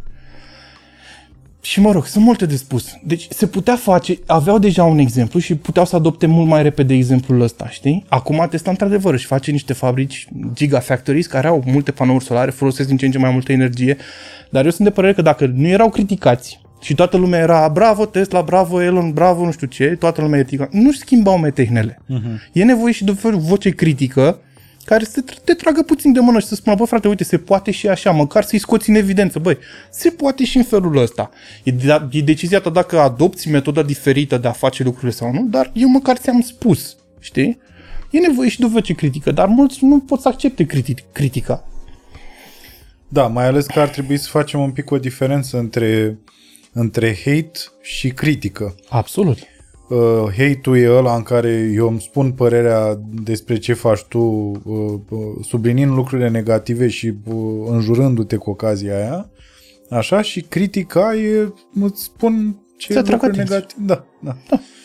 Uh, deci tu ai senzația că Elon Musk nu este uh, a doua, nu, nu reprezintă a doua venire a lui Isus pe, pe pământ. Din păcate, da. Nu cred că reprezintă a doua venire a lui Isus pe pământ. Cred că omul este foarte bun pe marketing și cred că a avut și destul de mult noroc. Uh-huh. A avut destul de mult noroc. I-a ieșit, he gambled, cum se zice, știi? I-a ieșit că putea, experimentul cu Tesla putea să nu se dezvolte. Mai ales și că și-a băgat ultimii bani în treaba aia. Da, și mai aveam o discuție cu un uh, vlogger foarte cunoscut de la noi, uh, că el spunea că... Știu, știu discuții. Da? Cu ani, da. N-ai de unde să știi motivațiile unui Dar om. te rog spune că uh, probabil Da, el spunea că, domnule, el, Elon a pornit la drum ca să salveze planeta, că scopul lui e nobil și e numai nobil. Dar ridică microfonul. Da, că scopul lui e doar nobil și că salvează planeta, cum mm-hmm. pot să mhm. zic de lucruri de rău? Frate, nu ai de unde să știi motivația internă a omului. Numai el o știi. Și ziceam, de unde știi tu că motivația lui este de a fi un Isus al doilea?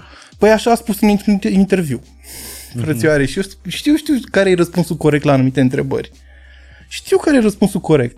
Asta nu înseamnă că ăsta e adevărul din sufletul meu, nu? Nu spun nici că a făcut-o doar motivat de, de partea pecuniară. De Bezos. Știi? Ca nu să, spun. să pe Bezos. Dar nu avem de unde să știm sigur. Asta e ideea, știi? Și asta e un defect de-al meu profesional. Că, ca jurnalist, you're supposed to question everything. Uh-huh. Când, și cu, pe măsură ce faci chestia asta mai mult timp, încep să miroși niște chestii care sunt doar marketing bullshit. Încep să miroși niște povești care nu sunt adevărate poți să le filtrezi. Un exemplu foarte bun e treaba cu Shelly, care le-a tras țeapă celor de la realitate și așa mai departe cu accidentul. Uh-huh. Dacă aveai un editor cu experiență în, în redacție și vedea deci chestia aia, seama, regulile jurnalismului spun că o poveste trebuie verificată din trei surse. În ziua de azi nu se mai face chestia asta. Dă cineva o știre și o preiau toți. Uh-huh. Știi? Bine, aici sunt multe cauze în spate, putem să vorbim și despre asta, dar în momentul în care ai experiență în domeniu, miroși anumite chestii de la început și ești mult, mult, mult mai reticent să crezi la face value, cum zic americanii, tot ce ți se bagă pe, pe gât, știi? Mm. Că dacă citești câte press release-uri citesc eu în fiecare zi, nu, nu mai citești tot textul, că unele au, de exemplu, acum am un press release, când se publică podcastul? Nu știu. Nu mâine. Nu. Bun. În seara asta se dezvoluie M5CS. Și am press release-ul de la mașina asta, care are undeva la 2000 de cuvinte nu stă nimeni să citească atât. Eu trec așa, radiografie. Și înțeleg ce e bullshit și ce nu. Și datoria mea față de cititorul meu este să-i prezint o informație cât mai clar, mai concis și mai obiectiv. de ce vezi tu la mine pe canal sunt chestii obiective. Prezint fapte. Exact prezint ce, ce da, văd, facts, ce da. impresie îmi lasă, cum se simte și așa mai departe. Pentru că ăsta e, așa m-am format. Știi? Și la sfârșit te las pe tine să tragi concluzia, că așa e cel mai corect față de cititorul tău, nu să-i manipulezi modul de a gândi într-un sens sau altul tu îi prezinți faptele și el trage concluzia. Uh-huh. Și cu asta basta. Da, nu e ciudat oricum că am ajuns în poziția asta în care lăsăm pe alții să gândească pentru noi? Ba da, dar totul pleacă de la educație. Uh-huh. Dacă tu nu ai o educație, nu te educi singur și e păcat, având în vedere că ai acces la internet. Păi nu știu, când eram noi în școală, păi dacă aș fi avut internet, cred că temele durau 10 minute. Noi trebuia să stăm să căutăm prin cărți, mergeam la bibliotecă, nu exista Google Search, știi? Și e, o, e un instrument fenomenal, internetul. E un instrument absolut fantastic, dar trebuie să știi să-l folosești, că mm. pe internet ai și părți bune și părți rele. Ca oriunde în viață. Yin și yang. Trebuie să știi să-l folosești în avantajul tău, nu în dezavantajul tău. Și în momentul în care tu nu ai o educație care să te învețe să gândești critic, să te în- învețe să pui sub semnul întrebării chestii, chestiile care par prea bune să fie adevărate sau chestii de genul ăsta, ești foarte ușor de prostit. Și asta e.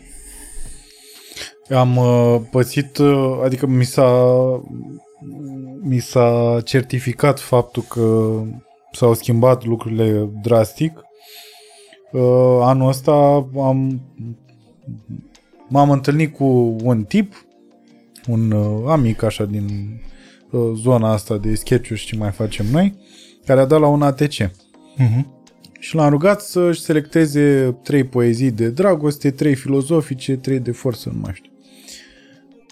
Eu spunându-i lucrurile astea, mi-am adus aminte de mai Vietnam, știi? De perioada în care dădeam eu la un ATC și toată munca pe care am uh, dus-o în perioada aia de exact ce ai zis tu, să merg la bibliotecă.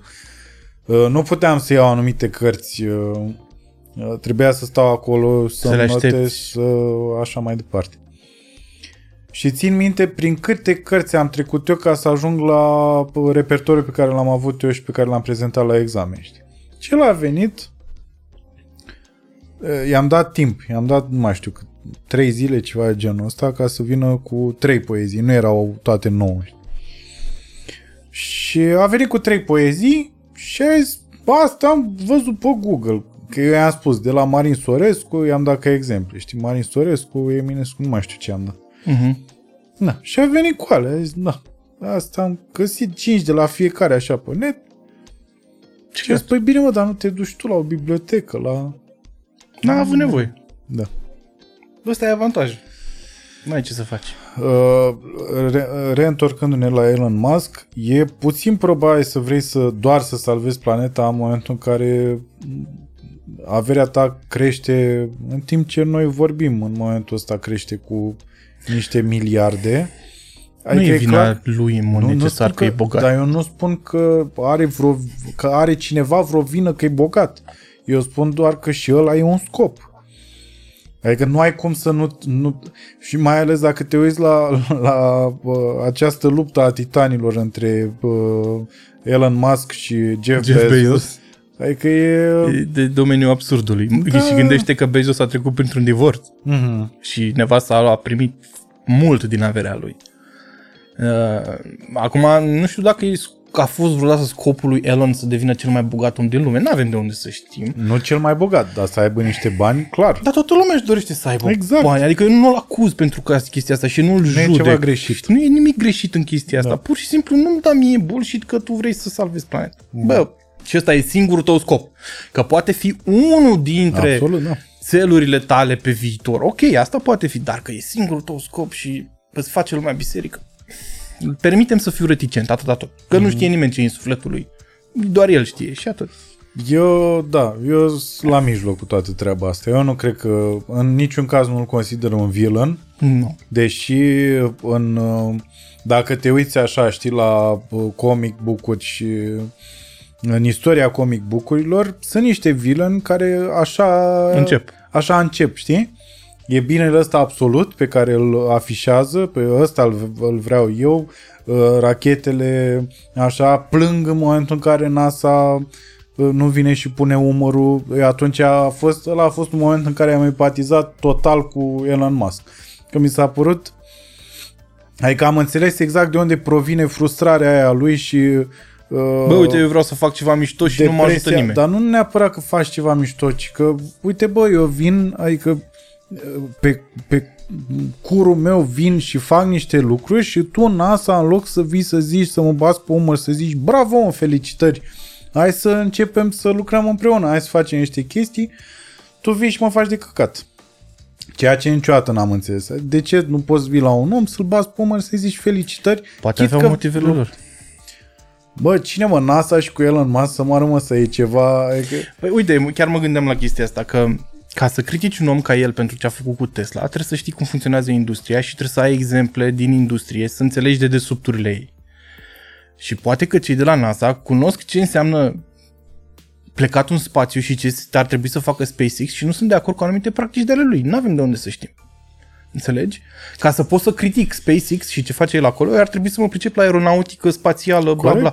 Nu pot să-mi dau eu cu părerea așa cum își dă toată lumea pe internet în ziua de azi. Și probabil că cineva de acolo poate știe ceva ce noi nu știm. Uh-huh. Nu cred că oamenii de la NASA sunt absolut împiți. Uh-huh. Habar n-am. Bine, acum au ajuns să lucreze împreună. Ok, dar poate la momentul ăla nu era momentul potrivit. Știi ce zic? Adică... N-a durat mult după aia. Nu știu. Nu știu, astea da, sunt supoziții. Poate asta spun oamenii și când te aud pe tine că uh, zici de rău de Tesla, dar zici de bine de BMW, ținând cont că, că BMW-ul... Adică, dar nu zic numai de bine. Păi nu, dar vorbim de ipocrizia, că asta e subliniată, știi, ipocrizia Tesla, uh, când până la urmă BMW-ul e notoriu pentru M, pentru clasa M, care uh-huh. cred că e printre cele mai poluante mașini din lumea da. Da, modernă. dacă stai să te uiți la istoricul lor, orice producător tradițional este mult mai poluant decât orice producător nou, cum e Tesla, cum e NIO mm. și așa mai departe. Uh, dar nu despre asta vorbeam. Vorbeam de bune practici, vorbeam de modul de a construi o mașină, de ceea ce asumi, de ce fel faci business, despre ce, cum îți marketezi chestiile, știi? Adică eu critic și BMW la fel, când greșesc, îi critic cum critic și Tesla, cum îi critic pe toți. Adică, dar când ai un exemplu mai bun, cred că e ok să-l aduci în față, știi? Adică să-l arăți lumii, că poate nu toată lumea știe, dar ce știe Elon și ce știe Tesla să facă marketing foarte bine, știu să-și vândă produsele extraordinar de bine. Pentru că te uiți, mă uit la oamenii din jurul meu. Sunt anumite tehnologii de la Tesla care sunt vândute ca next level și dar de fapt există la alți producători de foarte mult timp, numai că oamenii nu știu de ele că nu li s-a făcut publicitate. Cum ar fi? Traffic sign recognition și faptul că bă, mașina citește semafoare. Uh-huh. Da? Există la alți producători de foarte mult timp, dar lumea știe de chestia asta doar de la Tesla. Faptul că uh, primești update-uri over the air. Nu mai trebuie să te duci la dealer, vin direct prin internet la mașină. Există și pe alte modele de foarte mult timp. Ok, mașinile uh, electrice sunt mult mai ușor de upgradat la distanță pentru că principiul mecanic de funcționare e diferit, știi? Pe o mașină cu combustie internă, nu poți să faci upgrade-urile pe care poți să le faci pe o mașină electrică. Dar upgrade-uri over-the-air software există de mult, la multe alte branduri. Lumea nu știe de ele. Dar Elon știe să se vândă, știe să își facă publicitate, știe să facă tot felul de chestii, șmecherii, gimmick știi? Să-și crească și valorile pe bursă, cum a fost atunci cu scandalul pe Twitter, când a fost forțat să-și dea demisia de la, de la Tesla și tot felul de chestii de genul când ăsta. Când a fumat iarbă la Joe Rogan? Nu, sau? când a nu mai știu, a spus el ceva și s-a interpretat ca o manipulare a, a, a bursei și nu mai știu exact ce s-a întâmplat și a fost uh, obligat să, să își dea demisia din bordul de la nu Tesla. Mai Eu da. știu că a fost obligat atunci când a fost uh, scandalul ăla cu fumatul de joint. În fine. Uh, și tu ești unul dintre oamenii probabil care spune că geamul de la Cybertruck s-a spart intenționat, nu? Nu știu, acolo nu pot să mă pronunț. Adică trebuie să te gândești și ce ar avea de câștigat și ce ar avea de pierdut, știi? Adică, hm, dar e foarte posibil să fi fost E cazul. un gamble. E adică un gamble. dacă a făcut-o intenționat, e un gamble tipic. Da.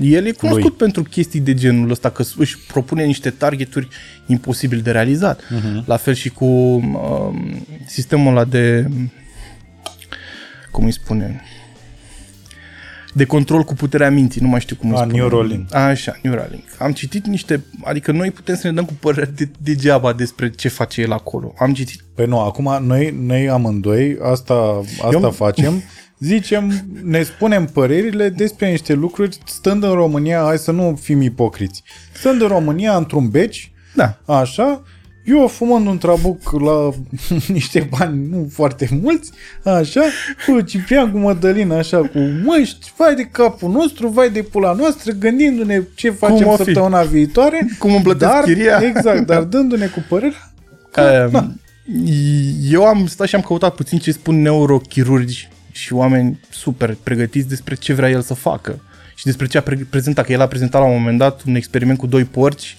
unde uh, practic uh, le citea activitatea creierului și așa. Și spuneam că nu e nimic nou. Adică, iar și revenim la principiul de marketing. Toți neurochirurgii pe care i-am găsit eu pe internet vorbind despre chestia asta, spuneau că e marketing, adică chestiile erau deja disponibile și că ce vrea el să facă este foarte posibil să nu poate fi făcut. Și el întotdeauna spune că o să facă, că o să... De multe ori nu reușește să-și se atingă targeturi, nu reușește să reușești și când reușește o face foarte bine, dar se întâmplă și de multe ori să fall short, știi? Și la treaba cu că de acolo am pornit cu Cybertruck-ul, e posibil să fi fost un marketing stunt, știi? Și să se fi folosit de reputația lui bună, că Elon va îndrepta problema asta, chiar dacă geamul s-a spart la prezentare, el o să o rezolve sigur. Mm-hmm. Pentru că e Elon, știi? E foarte... A atras extrem de multă atenție cu chestia aia, știi? Da, și totuși un vibe foarte pozitiv așa din partea oamenilor. Da, exact, exact. De Te ce a aștepți ieșit? la cu totul altceva. De ce a ieșit? Uh, păi poate și de asta, știi, lumea îl consideră uh, Isus, că Face niște chestii super îndrăzneți. asta îi face niște, adică overall, dacă stai și uh, stai și te gândești și la The Boring Company, Uh, și uh, că asta e chestia, știi, când uh, rumegi uh, întregul, încerci să rumegi întregul, nu ai cum să omiți toți factorii ăștia de genul uh, că a făcut el uh, Flamethrower. Da, și că Tesla are un buton dacă ai copii și nu doar dacă ai copii, mie că mi-a făcut George uh, Buhniș când am mers prima oară cu Tesla, am mers cu Tesla lui și când a făcut aia cu pârțurile, că există, pentru cine nu știe, în Tesla există o chestie, poți să apeși pe fiecare scaun, așa și să iasă o bășină, dar de fi, a, mult timp e altă bășină. Asta e foarte amuzant. Și acum poți, acum poți să o faci și pe stradă. A, da? Da, în loc de claxon. Ai, ce tare. Serios? Bă, mie mi se pare Dar, frate, foarte astea tare. sunt gimmick care îți iau ochii. Mi se pare foarte tare. De ce? nu știu, Nu are așa- nicio utilitate practică. Eu sunt genul de om uh, cu atenția unei pisici. Eu, eu, eu am... Ești o- distras și... Da, eu la un moment dat, am, ăsta mi se pare cel mai bun exemplu. Eram într-un magazin cu prietenul meu Babliuc, așa, și el îmi povestea ceva, bă, destul de serios. Și țin minte că eram foarte în poveste, nu știu exact ce căutam noi în magazin, nu mai țin minte ce voiam să cumpărăm. Clar e că la un moment dat, între rafturi, am văzut o, un soi de aparat din ăla care îți producea un soi de hologramă, știi? Mhm. Și am brus de la Cătălin care vorbea cu mine, am mers înainte și eu am făcut brus dreapta așa și m-am dus la ăla și am început Ca o M-a găsit- pisică cu- Da, da, da, exact ca o mâță care a, a prins un glob din pomul de Crăciun da, și stăteam și apăsa mâna la și m-a găsit Cătălin după un minut jumate așa, era, bă, ce dracu faci, bă, că ziceam niște lucruri importante. Și era, da, da, asta e, ia uite. Îți dai seama că pentru mine o, ba- o bășină în mașină E deja next level. superb. Abia aștept să fac asta. Da, uite, vezi cum le fură ochii oamenilor cu chestii de genul ăsta. Știe să-și vândă marfa. Știe să exploateze la, mar- la maxim interfața Tesla, știi? Da, dar e și ușor să empatizezi cu un om de genul ăsta pentru că îți dă senzația că el de fapt nu a renunțat niciodată la copilul din el și copilul ăla de fapt generează toate proiectele astea, știi? Și atunci e foarte ușor să empatizezi cu un om din ăsta care pare că își, își pune visul din copilărie în practică, știi? Lucru cu care nu poți să empatizezi la BMW, pentru că BMW e o corporație, știi? Tesla e un om. Uh, SpaceX e un om. Uh, The Boring Company e un om. Uh, tunelurile astea pe care le face, pe care vrea să le facă și așa și cu noua metodă de transport, iarăși e vorba de omul ăla, știi? Da. La BMW e foarte greu să empatizezi cu ceva. La Pentru- BMW, când auzi BMW, în mintea ta e metal. În mintea mea cel puțin, e ceva rece, e ceva, știi, pe care... E, e, cred că e valabil la toate brandurile nemțești. Așa fac ei business. Uh-huh. Nu cred că e numai în Munich. E și la Mercedes și la Audi. Nu cred că da. le asociezi cu o persoană cum o faci la Tesla cu Elon. Așa fac ei business, așa e felul lor de a fi. Nemții sunt niște oameni reci. Uh-huh. To the point. Facem asta, asta, asta, punct. Da, dar știi că în psihologia omului se întâmplă deseori asta să personalizezi ceva, știi? Să, Da. să personifici, pardon, ceva. Uh, cum se și întâmplă, știi? Cum era la un moment dat, uh, bă, bă, dacă ai Mercedes, ești cocalar.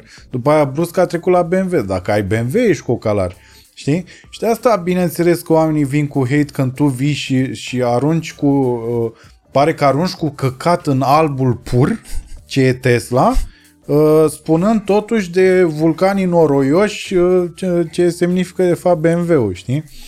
De asta ți-am și dat exemplul ăla cu M-Class și Înțeleg, înțeleg, dar asta nu înseamnă că lucrurile pe care le spun nu sunt adevărate. Eu înțeleg că oamenii Da, da, iau da, foarte da. personal, uh-huh. dar n-ar trebui să o ia personal, că până la urmă eu doar spun niște lucruri, poți să fii sau nu fii de acord cu mine, poți să cauți, să vezi Da. informația corectă sau nu, poți să mă contrazici, putem să avem un dialog. În momentul în care tu vii și spui că sunt un prost și să tac dracu din gură, te-ai descalificat singur, adică hai să discutăm, hai să vorbim. Da, absolut. Nu, eu pur și simplu încercam să, ca asta mai încerc eu câteodată, să găsesc justificări așa. Uh, Care ți se pare cea mai urâtă mașină din lumea asta? Fiat Multipla.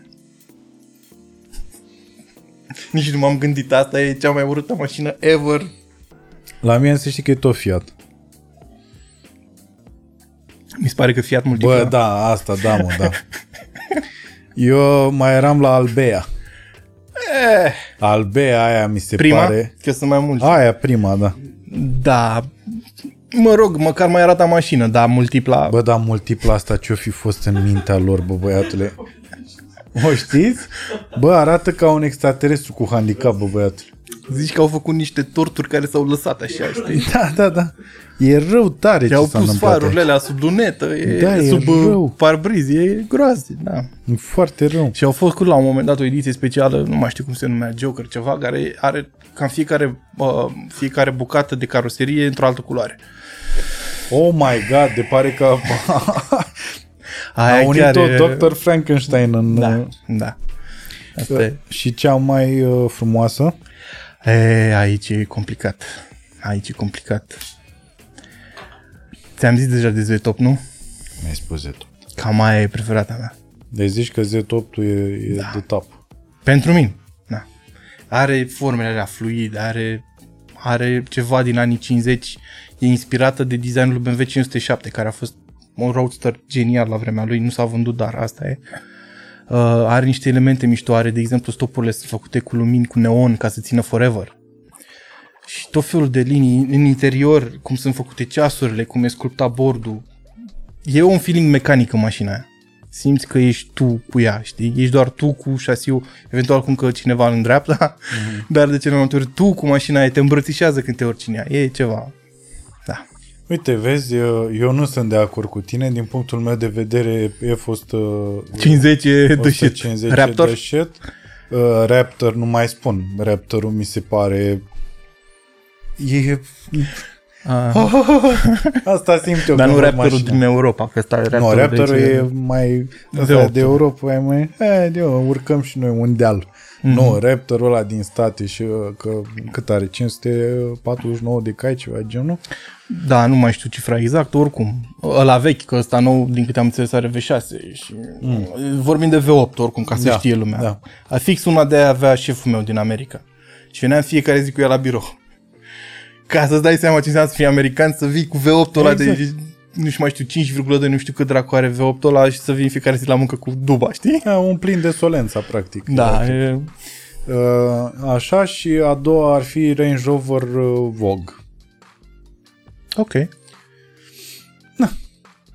Și vezi, eu nu sunt de acord cu tine, tu nu ești de acord cu mine și totuși, Putem conviețui. exact, și, și eu zâmbesc. Ce chestie, băi, frate, n-am văzut așa ceva. Incredibil, da. Incredibil. Hai, Mie îmi ce să place faci? de la Range Rover mai mult velar.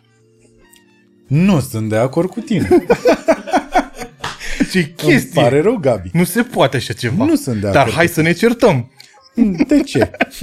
În săbii să o dăm. îți respect, uh, îți respect uh, punctul de vedere greșit. Dar de ce îți place? De ce îți place Vogue? Că e pătrățoasă așa? Bă, eu, eu am avut uh, o mașină de care am fost îndrăgostit, eu am avut Discovery 3 Mhm. Și mașina aia îmi dădea senzația că pot să fac ce vreau eu. Ce vreau eu. Poți să conduci Dar nu oriunde? că ce, nu, să nu înțeleagă lumea ce vreau eu uh, la modul uh, îngânfat-o Că poți să conduci oriunde. Că pot să o conduc oriunde, exact. Dacă mie mi se pare că acum vreau să fac niște off-road doar că așa și să merg în mijlocul pustiului, puteam să fac asta cu mașina aia și fără să am vreo grijă. Așa, puteam să depășesc liniștit. Uh, și uh, ce- ce m-a, m-a câștigat pe mine total la genul ăsta de mașină și la F-150 și la Land Rover Range Rover uh, Land Rover Range Rover că ai vizibilitate, bă băiatul. Ceea ce, din punctul meu de vedere, dacă ai vizibilitate și niște airbag-uri cam în toate zonele așa, ești un om care este în siguranță. Ok.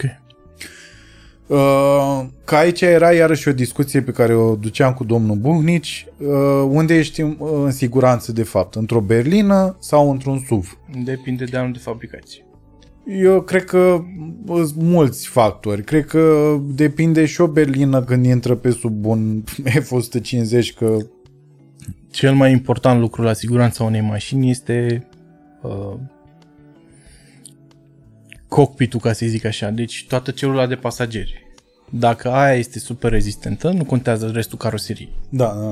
Și în moment, în ziua de azi, mașinile sunt făcute cu zone de uh, deformare controlată, care absorb forța impactului uh-huh. și se asigură că impactul nu ajunge la pasageri. Asta e ideea de bază. De aia când vezi un accident pe stradă între un S-Class din 2020 și o Dacia 1300, jumate din botul mașinii din, din S a căzut și Dacia are o zgârietură. De asta. Mm-hmm. Deci de aia zic că depinde anul de fabricație.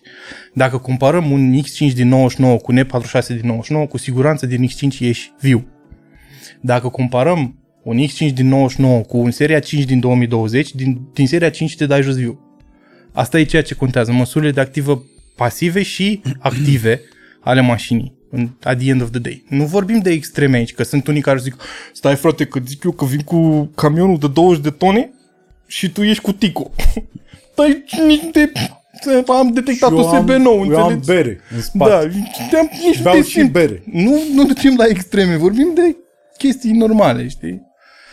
Da, de asta multă lume își cumpără SUV-uri, că le dă impresia de, de siguranță. Și da, dacă vorbim de mașini ceva mai noi, ai și siguranță. Dar în legătură cu ce îmi spuneai tu că te atrage la range și la F-150, încearcă să mergi cu o Toyota Land Cruiser. Păi asta voiam să zic că ce bate la cur, că am auzit tot fel de povești din astea cu accidente de viteză cumulată 180 și ăștia din Toyota coborau pe picioarele lor cu genunchii tremurând, într-adevăr. N-ai cum, direct Așa? spaghetti ești. Și alții nu mai nu vor mai coborâ niciodată din nimic. Da, dar nu neapărat din punct de vedere al siguranței, cât din punct de vedere al chestiei de care ziceai tu, că ai impresia că poți să mergi peste tot. Asta e impresia pe care am avut eu când am testat mașina aia. Mie mi se pare prea balena aia. Adică F-150 e mare, dar mi se pare că e, e un mare mers la sală. Așa? Uh, ăsta uh, zi uh, Range-ul. uh, range mi se pare că e între, adică e și mers la sală, dar are un pic de burtă. Așa, iar la Toyota mi se pare că e o balenuță așa care vine așa și Face lambada. Da, da. E exact Uite, o jiggly, să, o să, jiggly o belly, să iau știi? una de la Toyota și te plimbi cu ea să-mi spui ce părere ai. Eu am rămas profund impresionat de mașina aia. Pentru că tot așa îmi dădea impresia că pot să merg oriunde și n-am probleme. Deci puteai să o bagi peste tot și față de F-150, de exemplu, mult, foarte mult confort la interior. Finisaje bune. M-a, m-a surprins cât e de ok. Și dacă, ok, o F-150 nu prea poți să-ți iei în România, poți să-ți iei Hilux, care hm, Nu, și aia e super capabilă, dar nu e pentru toată lumea. e știi? wild track de la Sau alt track da. Sau Dar Raptorul. uh, îți recomand, dacă nu reușesc eu să te plimbi o tură cu, cu un Land Cruiser, eventual dacă găsești V8 în, Ro- în, Euro- în România nu o să găsești de nou V8, o să găsești un diesel, dar e super ok, deci mergi peste tot cu ea. Dar revenind la capitolul siguranță, eu cred că am pierdut și eu și Bugni și tu la, la... Dar exact pe principiul ăsta pe care l-ai spus tu de cockpit, pentru că se pare că una dintre cele mai sigure mașini, dacă e să iei uh, uh, zi, BMW-ul seria 5, uh, X5 sau categoriile astea, range-ul așa, e smart mă. Da, din cauza Adică construcției. Din, da, din, că e un cockpit, efectiv. E o celulă pe roți. Da. Și din smart, deși ai senzația că dacă a intrat unul în tine și tu ești cu smart, tu ai belit. De fapt, Păi e cel mai bun exemplu care justifică faptul că nu mărimea contează. Uh, contează măsurile din jur. contează ce e în jurul mărimii, înțelegi? da. Aia contează. Uh, și vezi un viitor al uh, mașinilor autonome întâmplându-se, adică să fie un viitor apropiat, la asta mă refer. E ceva ce noi o să prindem, că Că s-a tot uh, vehiculat asta, că prin Dubai deja au început să existe niște... E o discuție foarte complicată aici, care ține Zero. foarte mult de etică, în primul rând. Mhm. Cred că știi de, pri- de uh, Principiul paradoxul lui Asimov. Ah. uh, trenului cu macazul, când alegi dacă omori trei copii sau... Mhm. E o problemă de etică pe care nu poate să ți-o rezolve nimeni. Deci se poate întâmpla când ai mașina asta autonomă, ea să ajungă într-o poziție în care își dă seama că o să fie un accident și să facă decizii care să ia sau să curme viața cuiva. Și n-ai cum să programezi asta. N-ai cum. De aia mulți producători spun că nivelul 5 la care visează... Mașina autonome se împart pe mai multe niveluri. De la nivelul 1 la nivelul 5. Nivelul 5 este ăla în care tu nu ai nimic de a face cu controlul mașinii. Tu te urci în mașină într-un, într-o cușetă, ca să-i spunem așa, și ea merge singură. Nu are nici volan, nu are nici pedale, nu are nimic. Uh-huh. Ăla e nivelul 5, despre care vorbim mașini 100% autonome. Și când ajungi acolo, tre- trebuie să fii sigur, absolut sigur că mașina este 100% sigură, că altfel nu poți să-i dai drumul pe stradă. Atât din, pu- din punct de vedere legislativ, cât și din punct de vedere etic și responsabil al companiei, că se poate întâmpla un accident și compania e dată în judecată că, bă, mașina a decis să-i salveze pe aia trei de pe trotuar și să mă omoare pe mine, mă băga pe mine în stâlp. Și ești dat în judecată și liability și bla bla. Mm-hmm. Deci ca să ajungem la nivelul 5 de mașini autonome, ăla la care visează toată lumea care era în uh, al șaselea element, Mhm. așa, trebuie să avem mașini 100% sigure. Și asta este foarte posibil să nu se poate întâmpla niciodată. Niciodată, spui. Mai mulți oameni din industrie spun că e foarte posibil să nu putem să ajungem acolo niciodată. Nici dacă schimbi structural uh, drumuri, uh, zi, absolut tot. Bun, Infrastructura. La nivelul 4 ai mașini care se pot conduce singure în anumite zone. Se numesc geofencing. Mm. Și în cazul ăla, mașinile alea merg sigure pe anumite zone predestinate unde riscurile sunt foarte mici. Pot să meargă pe anumite artere predestinate unde oa- nu ai oameni în jur, prin niște tuneluri, bla bla bla. Dar ăla e nivelul 4, când mașinile merg pe anumite zone predestinate. Dacă vorbim de nivelul 5, vorbim de mașini care merg singure oriunde. Da. Știi? Nivelul 4 se poate atinge și e deja atins. Și exemplul pe care îl dai tu din Dubai, sunt și zone în America unde ai geofencing și mașina are voie să meargă prin zona aia. Și da, asta se poate atinge, dar nivelul 5 e foarte posibil să nu-l atingem niciodată. Și în momentul în care l-am atinge, toată lumea s-ar schimba. Gândește că dacă ai o mașină 100% sigură, cel mai probabil va fi interzis să conduci tu. Tu nu vei mai fi lăsat să conduci, pentru că ești pericol pe drum public. Mm-hmm. Tu, comparativ cu mașina, ești, ești o bombă pe roți. Ai două tone de metal în jurul tău și poți să faci foarte mult rău. Ceea ce se întâmplă. Se întâmplă și acum. Dar gândește că din momentul în care mașinile astea devin realitate, tu nu o să mai poți să conduci sau, dacă nu ți, ți se interzice explicit, deși e, probabil asta s-ar întâmpla, o să fie asigurarea atât de scumpă, încât nu o să-ți permiți să conduci singur. Și o să fie 3, 4, 5 mașini pe stradă care nu sunt 100% autonome. Pe lângă asta, structura mașinilor se va schimba foarte mult. Că nu mai ai nevoie de pedale, nu mai ai nevoie de volan, nu mai ai nevoie de o anumită formă a mașinii care să includă motorul în parte din față sau în spate și așa mai departe. Tu poți să stai și lateral în mașină, poți să stai cu spatele la direcția în care te îndrepti, știi? Și pe lângă toate astea, nu mai ai nevoie de nicio măsură de siguranță. Mașina e 100% sigură, n-ai nevoie de airbag, n-ai nevoie de centură, n-ai nevoie de nimic. Deci se va schimba complet modul de a face mașini și de a le folosi. Oricum, e foarte departe și ți-am zis, e foarte posibil să nu putem să ajungem acolo niciodată, dar putem să ajungem la nivelul 4. Nivelul 4 este foarte, foarte ok și rămâne de văzut, dar va mai dura mult. Progresul e făcut destul de încet. E nevoie de disruptor ca Elon care zic că ei n-au nevoie de LiDAR ca să-și facă mașinile autonome. E o discuție și asta. LiDAR e un, e un radar care folosește laser. Și de ce e nevoie de el? Pentru că și mașinile pe care le avem noi au senzori, au senzori de parcare ultrasonice, au camere, dar condițiile atmosferice pot să le blocheze. Și atunci ai nevoie de un senzor care să nu fie blocat de mâzgă, nămol, bla bla bla. De-aia toate companiile folosesc LiDAR pe mașinile lor semi-autonome pe care le avem acum, știi? Și pentru implementarea și crearea mașinilor astea ai nevoie de o foarte mare putere de procesare care nu poate fi stocată la bordul mașinii și ai nevoie de o conexiune de internet foarte bună cu o latență foarte mică ca mașina să primească instrucțiuni constant Să n-ai lag, că ești cu mașina pe stradă, are lag, se Da. da. la CSGO, știi, și a intrat în stâlp. Nu există așa ceva. Deci sunt multe chestii de natură tehnică de rezolvat, dar se pot face. Numai că o să dureze 10-15 ani cel puțin, până ajungem la nivelul 4. Deci vreo 15 ani, zici. Cred că da. Uh, ar fi minunat că... Uh, nu știu dacă mai sunt oameni care se miră că ce vedeai în filme SF acum 20 de ani, acum vezi pe stradă, știi? Bine, sunt și chestii care nu s-au materializat, dar sunt și multe care s-au făcut și mai mult decât am putut noi să ne Foarte imaginăm. Multe și mi se pare că uh, cel mai bun exemplu ar fi ăsta, Black Mirror. Mm, Da, e genial serialul. Știi? Că Are niște probleme de etică foarte tare acolo, Da. da. deci e... Dar mergea, adică era un SF din ăsta care uh, uh, făcea referință la un viitor apropiat. Uh-huh.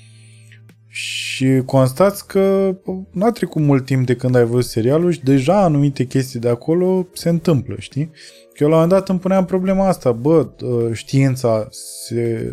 oamenii de știință, oamenii ăștia care asigură această evoluție, se inspiră din filmele astea, A- automat se întâmplă și asta, că cine a crescut cu Star Trek, de exemplu, își dorea uh, panoul ăsta fără butoane pe care să doar să-l atingi și Da, da. iată-ne că avem... uh, Teleportarea. teleportarea care eu așa am ajuns în seara asta. și apropo, mă duc să mă piș. Pam! Cum ar Scotty, beat me up! Nu, dacă îmi fac așa să mă piș. Asta Teleportezi doar pișatul. să fie- Da, să fie- exact. Pac! Da, mă. Mamă, da. dar în timp real. Da. Știi, să te uiți la omul de lângă tine în timp ce te piși, dar pișatul tău să, să fie Și să teleportat fie unul la baie și să apară pișatul în un Da. da. pișoar, știi? pe lângă pișatul lui. da, da. Bă, micuțule! Să apară două... Iar ai teleportat. Cine are pișat teleportat în club aici? E cineva deshidratat că e cam galben. Hai să nu intrăm Da. problemele mele medicale. Uh, și uh, așa. Și uh, ce părere ai? Sunt uh, oamenii ăștia se inspiră din filme sau e o coincidență din asta care devine din ce în ce mai bizară? Mai eu cred că depinde de la caz la caz, adică depinde de om. Dacă el a fost pasionat de mic de o anumită chestie și scopul lui în viață a fost să se facă mare și să facă teleportarea posibilă, ok, dacă nu e posibil să fie și o coincidență. Nu avem de unde să știm dacă se inspiră sau putem să-i întrebăm. Nu putem, asta e nașpa. De ce? Mergem la cercetători și îi întrebăm, bă, c- când câștigă premiul Nobel pentru că au descoperit nu știu ce, Da. care a fost inspirația ta? Și să zică, Jean-Luc Picard, Da, da, da, exact. Scotty din uh, Star Trek, că Eu abia aștept să ajung la un eveniment din asta să am o legitimație din aia în jurul gâtului și să ridic mâna să zic uh, Cosmine Dălcu from MCN Podcast. Uh, What was the motivation Da. da, behind your da, big exact. ass discovery? Mr. Mihalkov. uh, Da, Da. da, dar și eu mă uit la Black Mirror și cel puțin episodul ăla cu social rating e deja se întâmplă. Deci în China e Da. re- real deal. da. La fel și treaba cu, nu mai știu cum se numea episodul cu roboții aia paznici, dronele alea paznice. Erau niște roboți care te împușcau chestii, făceau pază. E foarte aproape viitorul ăla. Da. Nu mai știu ce film am văzut cu unități din astea de roboți. Un film prost. The Edge of Tomorrow? Nu, nu, nu, ăla e un film mișto. Nu, am văzut un film, un film, nu mai contează, clar e că chiar mă întrebam, bun, avem dronele astea, acum, că asta e robotul din luptă, acum e drona, de fapt, dar care e tot așa, e pilotată de un om care stă în bază. A, asta chiar era în filmul ăsta, care era prost. Că așa plecau, de la unul care pilota drone și l-au selectat să... Ah, uh, Outside the Wire, pe A, Netflix. așa. Cu A, așa. tipul ăla, na, nu mai știu, care joacă un supererou. Care joacă, da, ăla Falcon. în, în aripatul, Falcon. Da. Uh, da, și chiar mă gândeam în cât timp o să se ajungă în război să ai niște soldați din ăștia roboți, exact cum Androizi. aia de la uh, zi, cum îi cheamă, cu B, Boston Dynamics. Boston Dynamics, da. Nu cred că va mai dura foarte mult. Oricum, parodia aia e cu robot real. Da, da, da. Când îl împing. Bă, dar nu te doare sufletul. Pe mine mă durea sufletul la robotul la câine când dădea cu piciorul în el. Bă, aveam așa o din aia, lasă-l mă ce ai cu el. Te gândeai că e off. Păi îți dai seama că fără să... Iarăși, Faci niște asocieri, ajungi da. la empatia omului, știi? Și clar pui o, o imagine peste oțelul ăla, știi? Da, bine, și ei sunt discuții de etică și chestii, inclusiv la cei care pilotează acum drone în teatre de război. da. Dacă e etic sau nu să faci chestia asta, că practic te deconectează de experiență. Că în momentul în care tu ești un soldat în teatru de război și îl împuști pe la față în față cu tine, e posibil să eziți să iei viața. Dar în momentul în care tu te uiți pe un ecran, ai scos emoția din, din, uh, din toată discuție. A spus uh, domnul Adeni Petrișor că nu e corect să spunem teatru, teatru de război. Așa a spus, nu? Nu știu, m-am uitat la podcast, dar n-am auzit partea asta. Da, și a spus, uh, nu mai știu cum s-a exprimat, dar clar nu, nu asta e exprimarea corectă. Cum ai zis? Nu mai știu. Dar ne cerem scuze asta. Deci, Adelin, noi ne-am mai cunoscut la evenimente, îmi cer scuze, ok? Uh, te întreb ce întreb uh, oamenii la final, când vin aici la podcast. Ai două variante aici. Aia cu cartea sau cu recomandarea sau aia cu Dumnezeu. Hai să le facem pe amândouă. A, nu. Adică ok, ok. Recomand, okay. recomand o carte. Da, Sapiens. Hmm. De Harari. Deci mi-a schimbat mult din preconcepțiile mele. Mea. Îți poate face puțină ordine în gânduri și îți explică niște chestii. Nu te-a deprimat? De ce? Că e prea... Clinică? Bă, te, nu știu, mi se pare că îți confirmă cele mai rele gânduri pe care le aveai vis-a-vis de omenie și omenire. Nu, mă, eu le aveam multe dintre ele deja. Acum nu știu. Cred că e Eu speram o chestie să... personală. Da, da, da. ok. Și există Dumnezeu? Asta e o conversație pe care am avut-o cu toate profesoarele de religie din clasa 9 încoace. Ai avut doar profesoare? Da. Și încă mai ai? Pe care le-am avut, nu, nu mai am. Pe care le-am avut din clasa 9 până acum. ah, ok, da, nu, nu, m- s-a oprit la clasa 12. Eu nu cred în Dumnezeu așa cum e definit el convențional.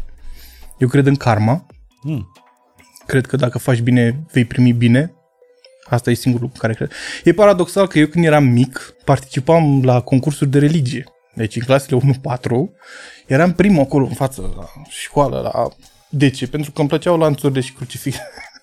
crucile pe care le câștigai la concursuri și v- era spiritul competitiv. Și știam tot, versuri din Biblie, tot, tot, tot. Și tot. era un soi de debate sau ce s-a întâmplat? Nu, era Că concurs, spun că cine nu era debate. știe rugăciunile și le pronunță mai bine și chestii de genul ăsta. Asta ați făcut voi? La ce școală ați făcut asta concurs? De... În 1-4.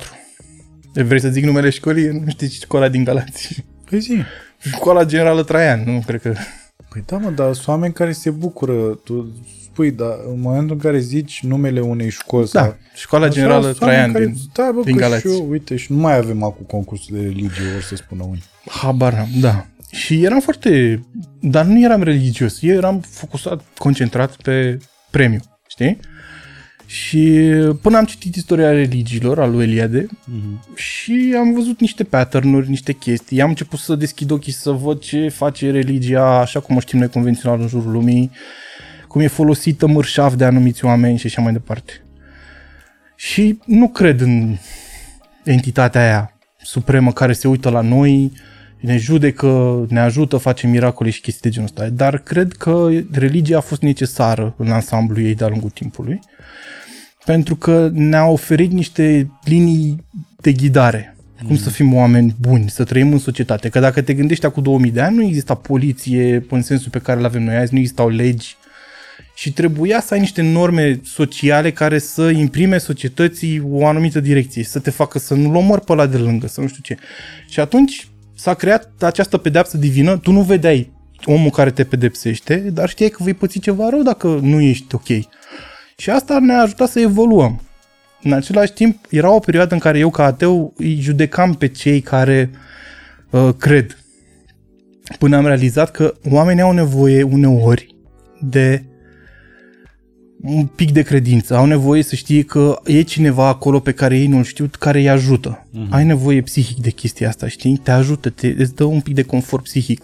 Cum și ție îți dă confort psihic karma. Exact. Exact. Mă gândesc că dacă fac ceva ok, nu mă gândesc neapărat cu scopul de a primi ceva bun, dar mă face pe mine să E mă simt ceva bine. ce e în tine, exact cum oamenii care cred în Dumnezeu au ceva în ei cum și la tine, probabil, dacă, dacă e să, să explici un pic uh, treaba asta cu karma în profunzime, o, o să ai, la un moment dat, o să te blochezi undeva, știi? Pentru că nu o să mai, uh, uh, nu o să mai identifici exact punctul din care pleacă în tine, știi? Uh-huh. Chit că s-ar putea pur și simplu să facă parte din istoria ta ca om și să nu mai ții minte momentul ăla precis în care uh, în creierul tău s-a, s-a decis că ăla e lucru care te ghidează pe tine în viață, știi? Da. Cam asta e, adică nu cred în spiritul clasic, într-o putere universală, uh, sunt prea multe contradicții, oricum toate, multe religii au aceleași principii de bază cu apostoli, cu sărbători în aceeași perioadă, cu chestii de genul ăsta, deci nu cred în chestia aia. Înțeleg de ce oamenii cred, de ce au nevoie de un sprijin psihic, înțeleg, e dreptul lor, n-am nimic cu ei, dar nu suport cum a ajuns biserica în România. Uh-huh. Nu pot să, eu nu pot să pup mâna unui preot corupt, nu pot să mă uit la ei cum sunt atâția oameni care suferă de foame și ei stau în palate și băgăm 400 de milioane de euro într-o mizerie de clădire.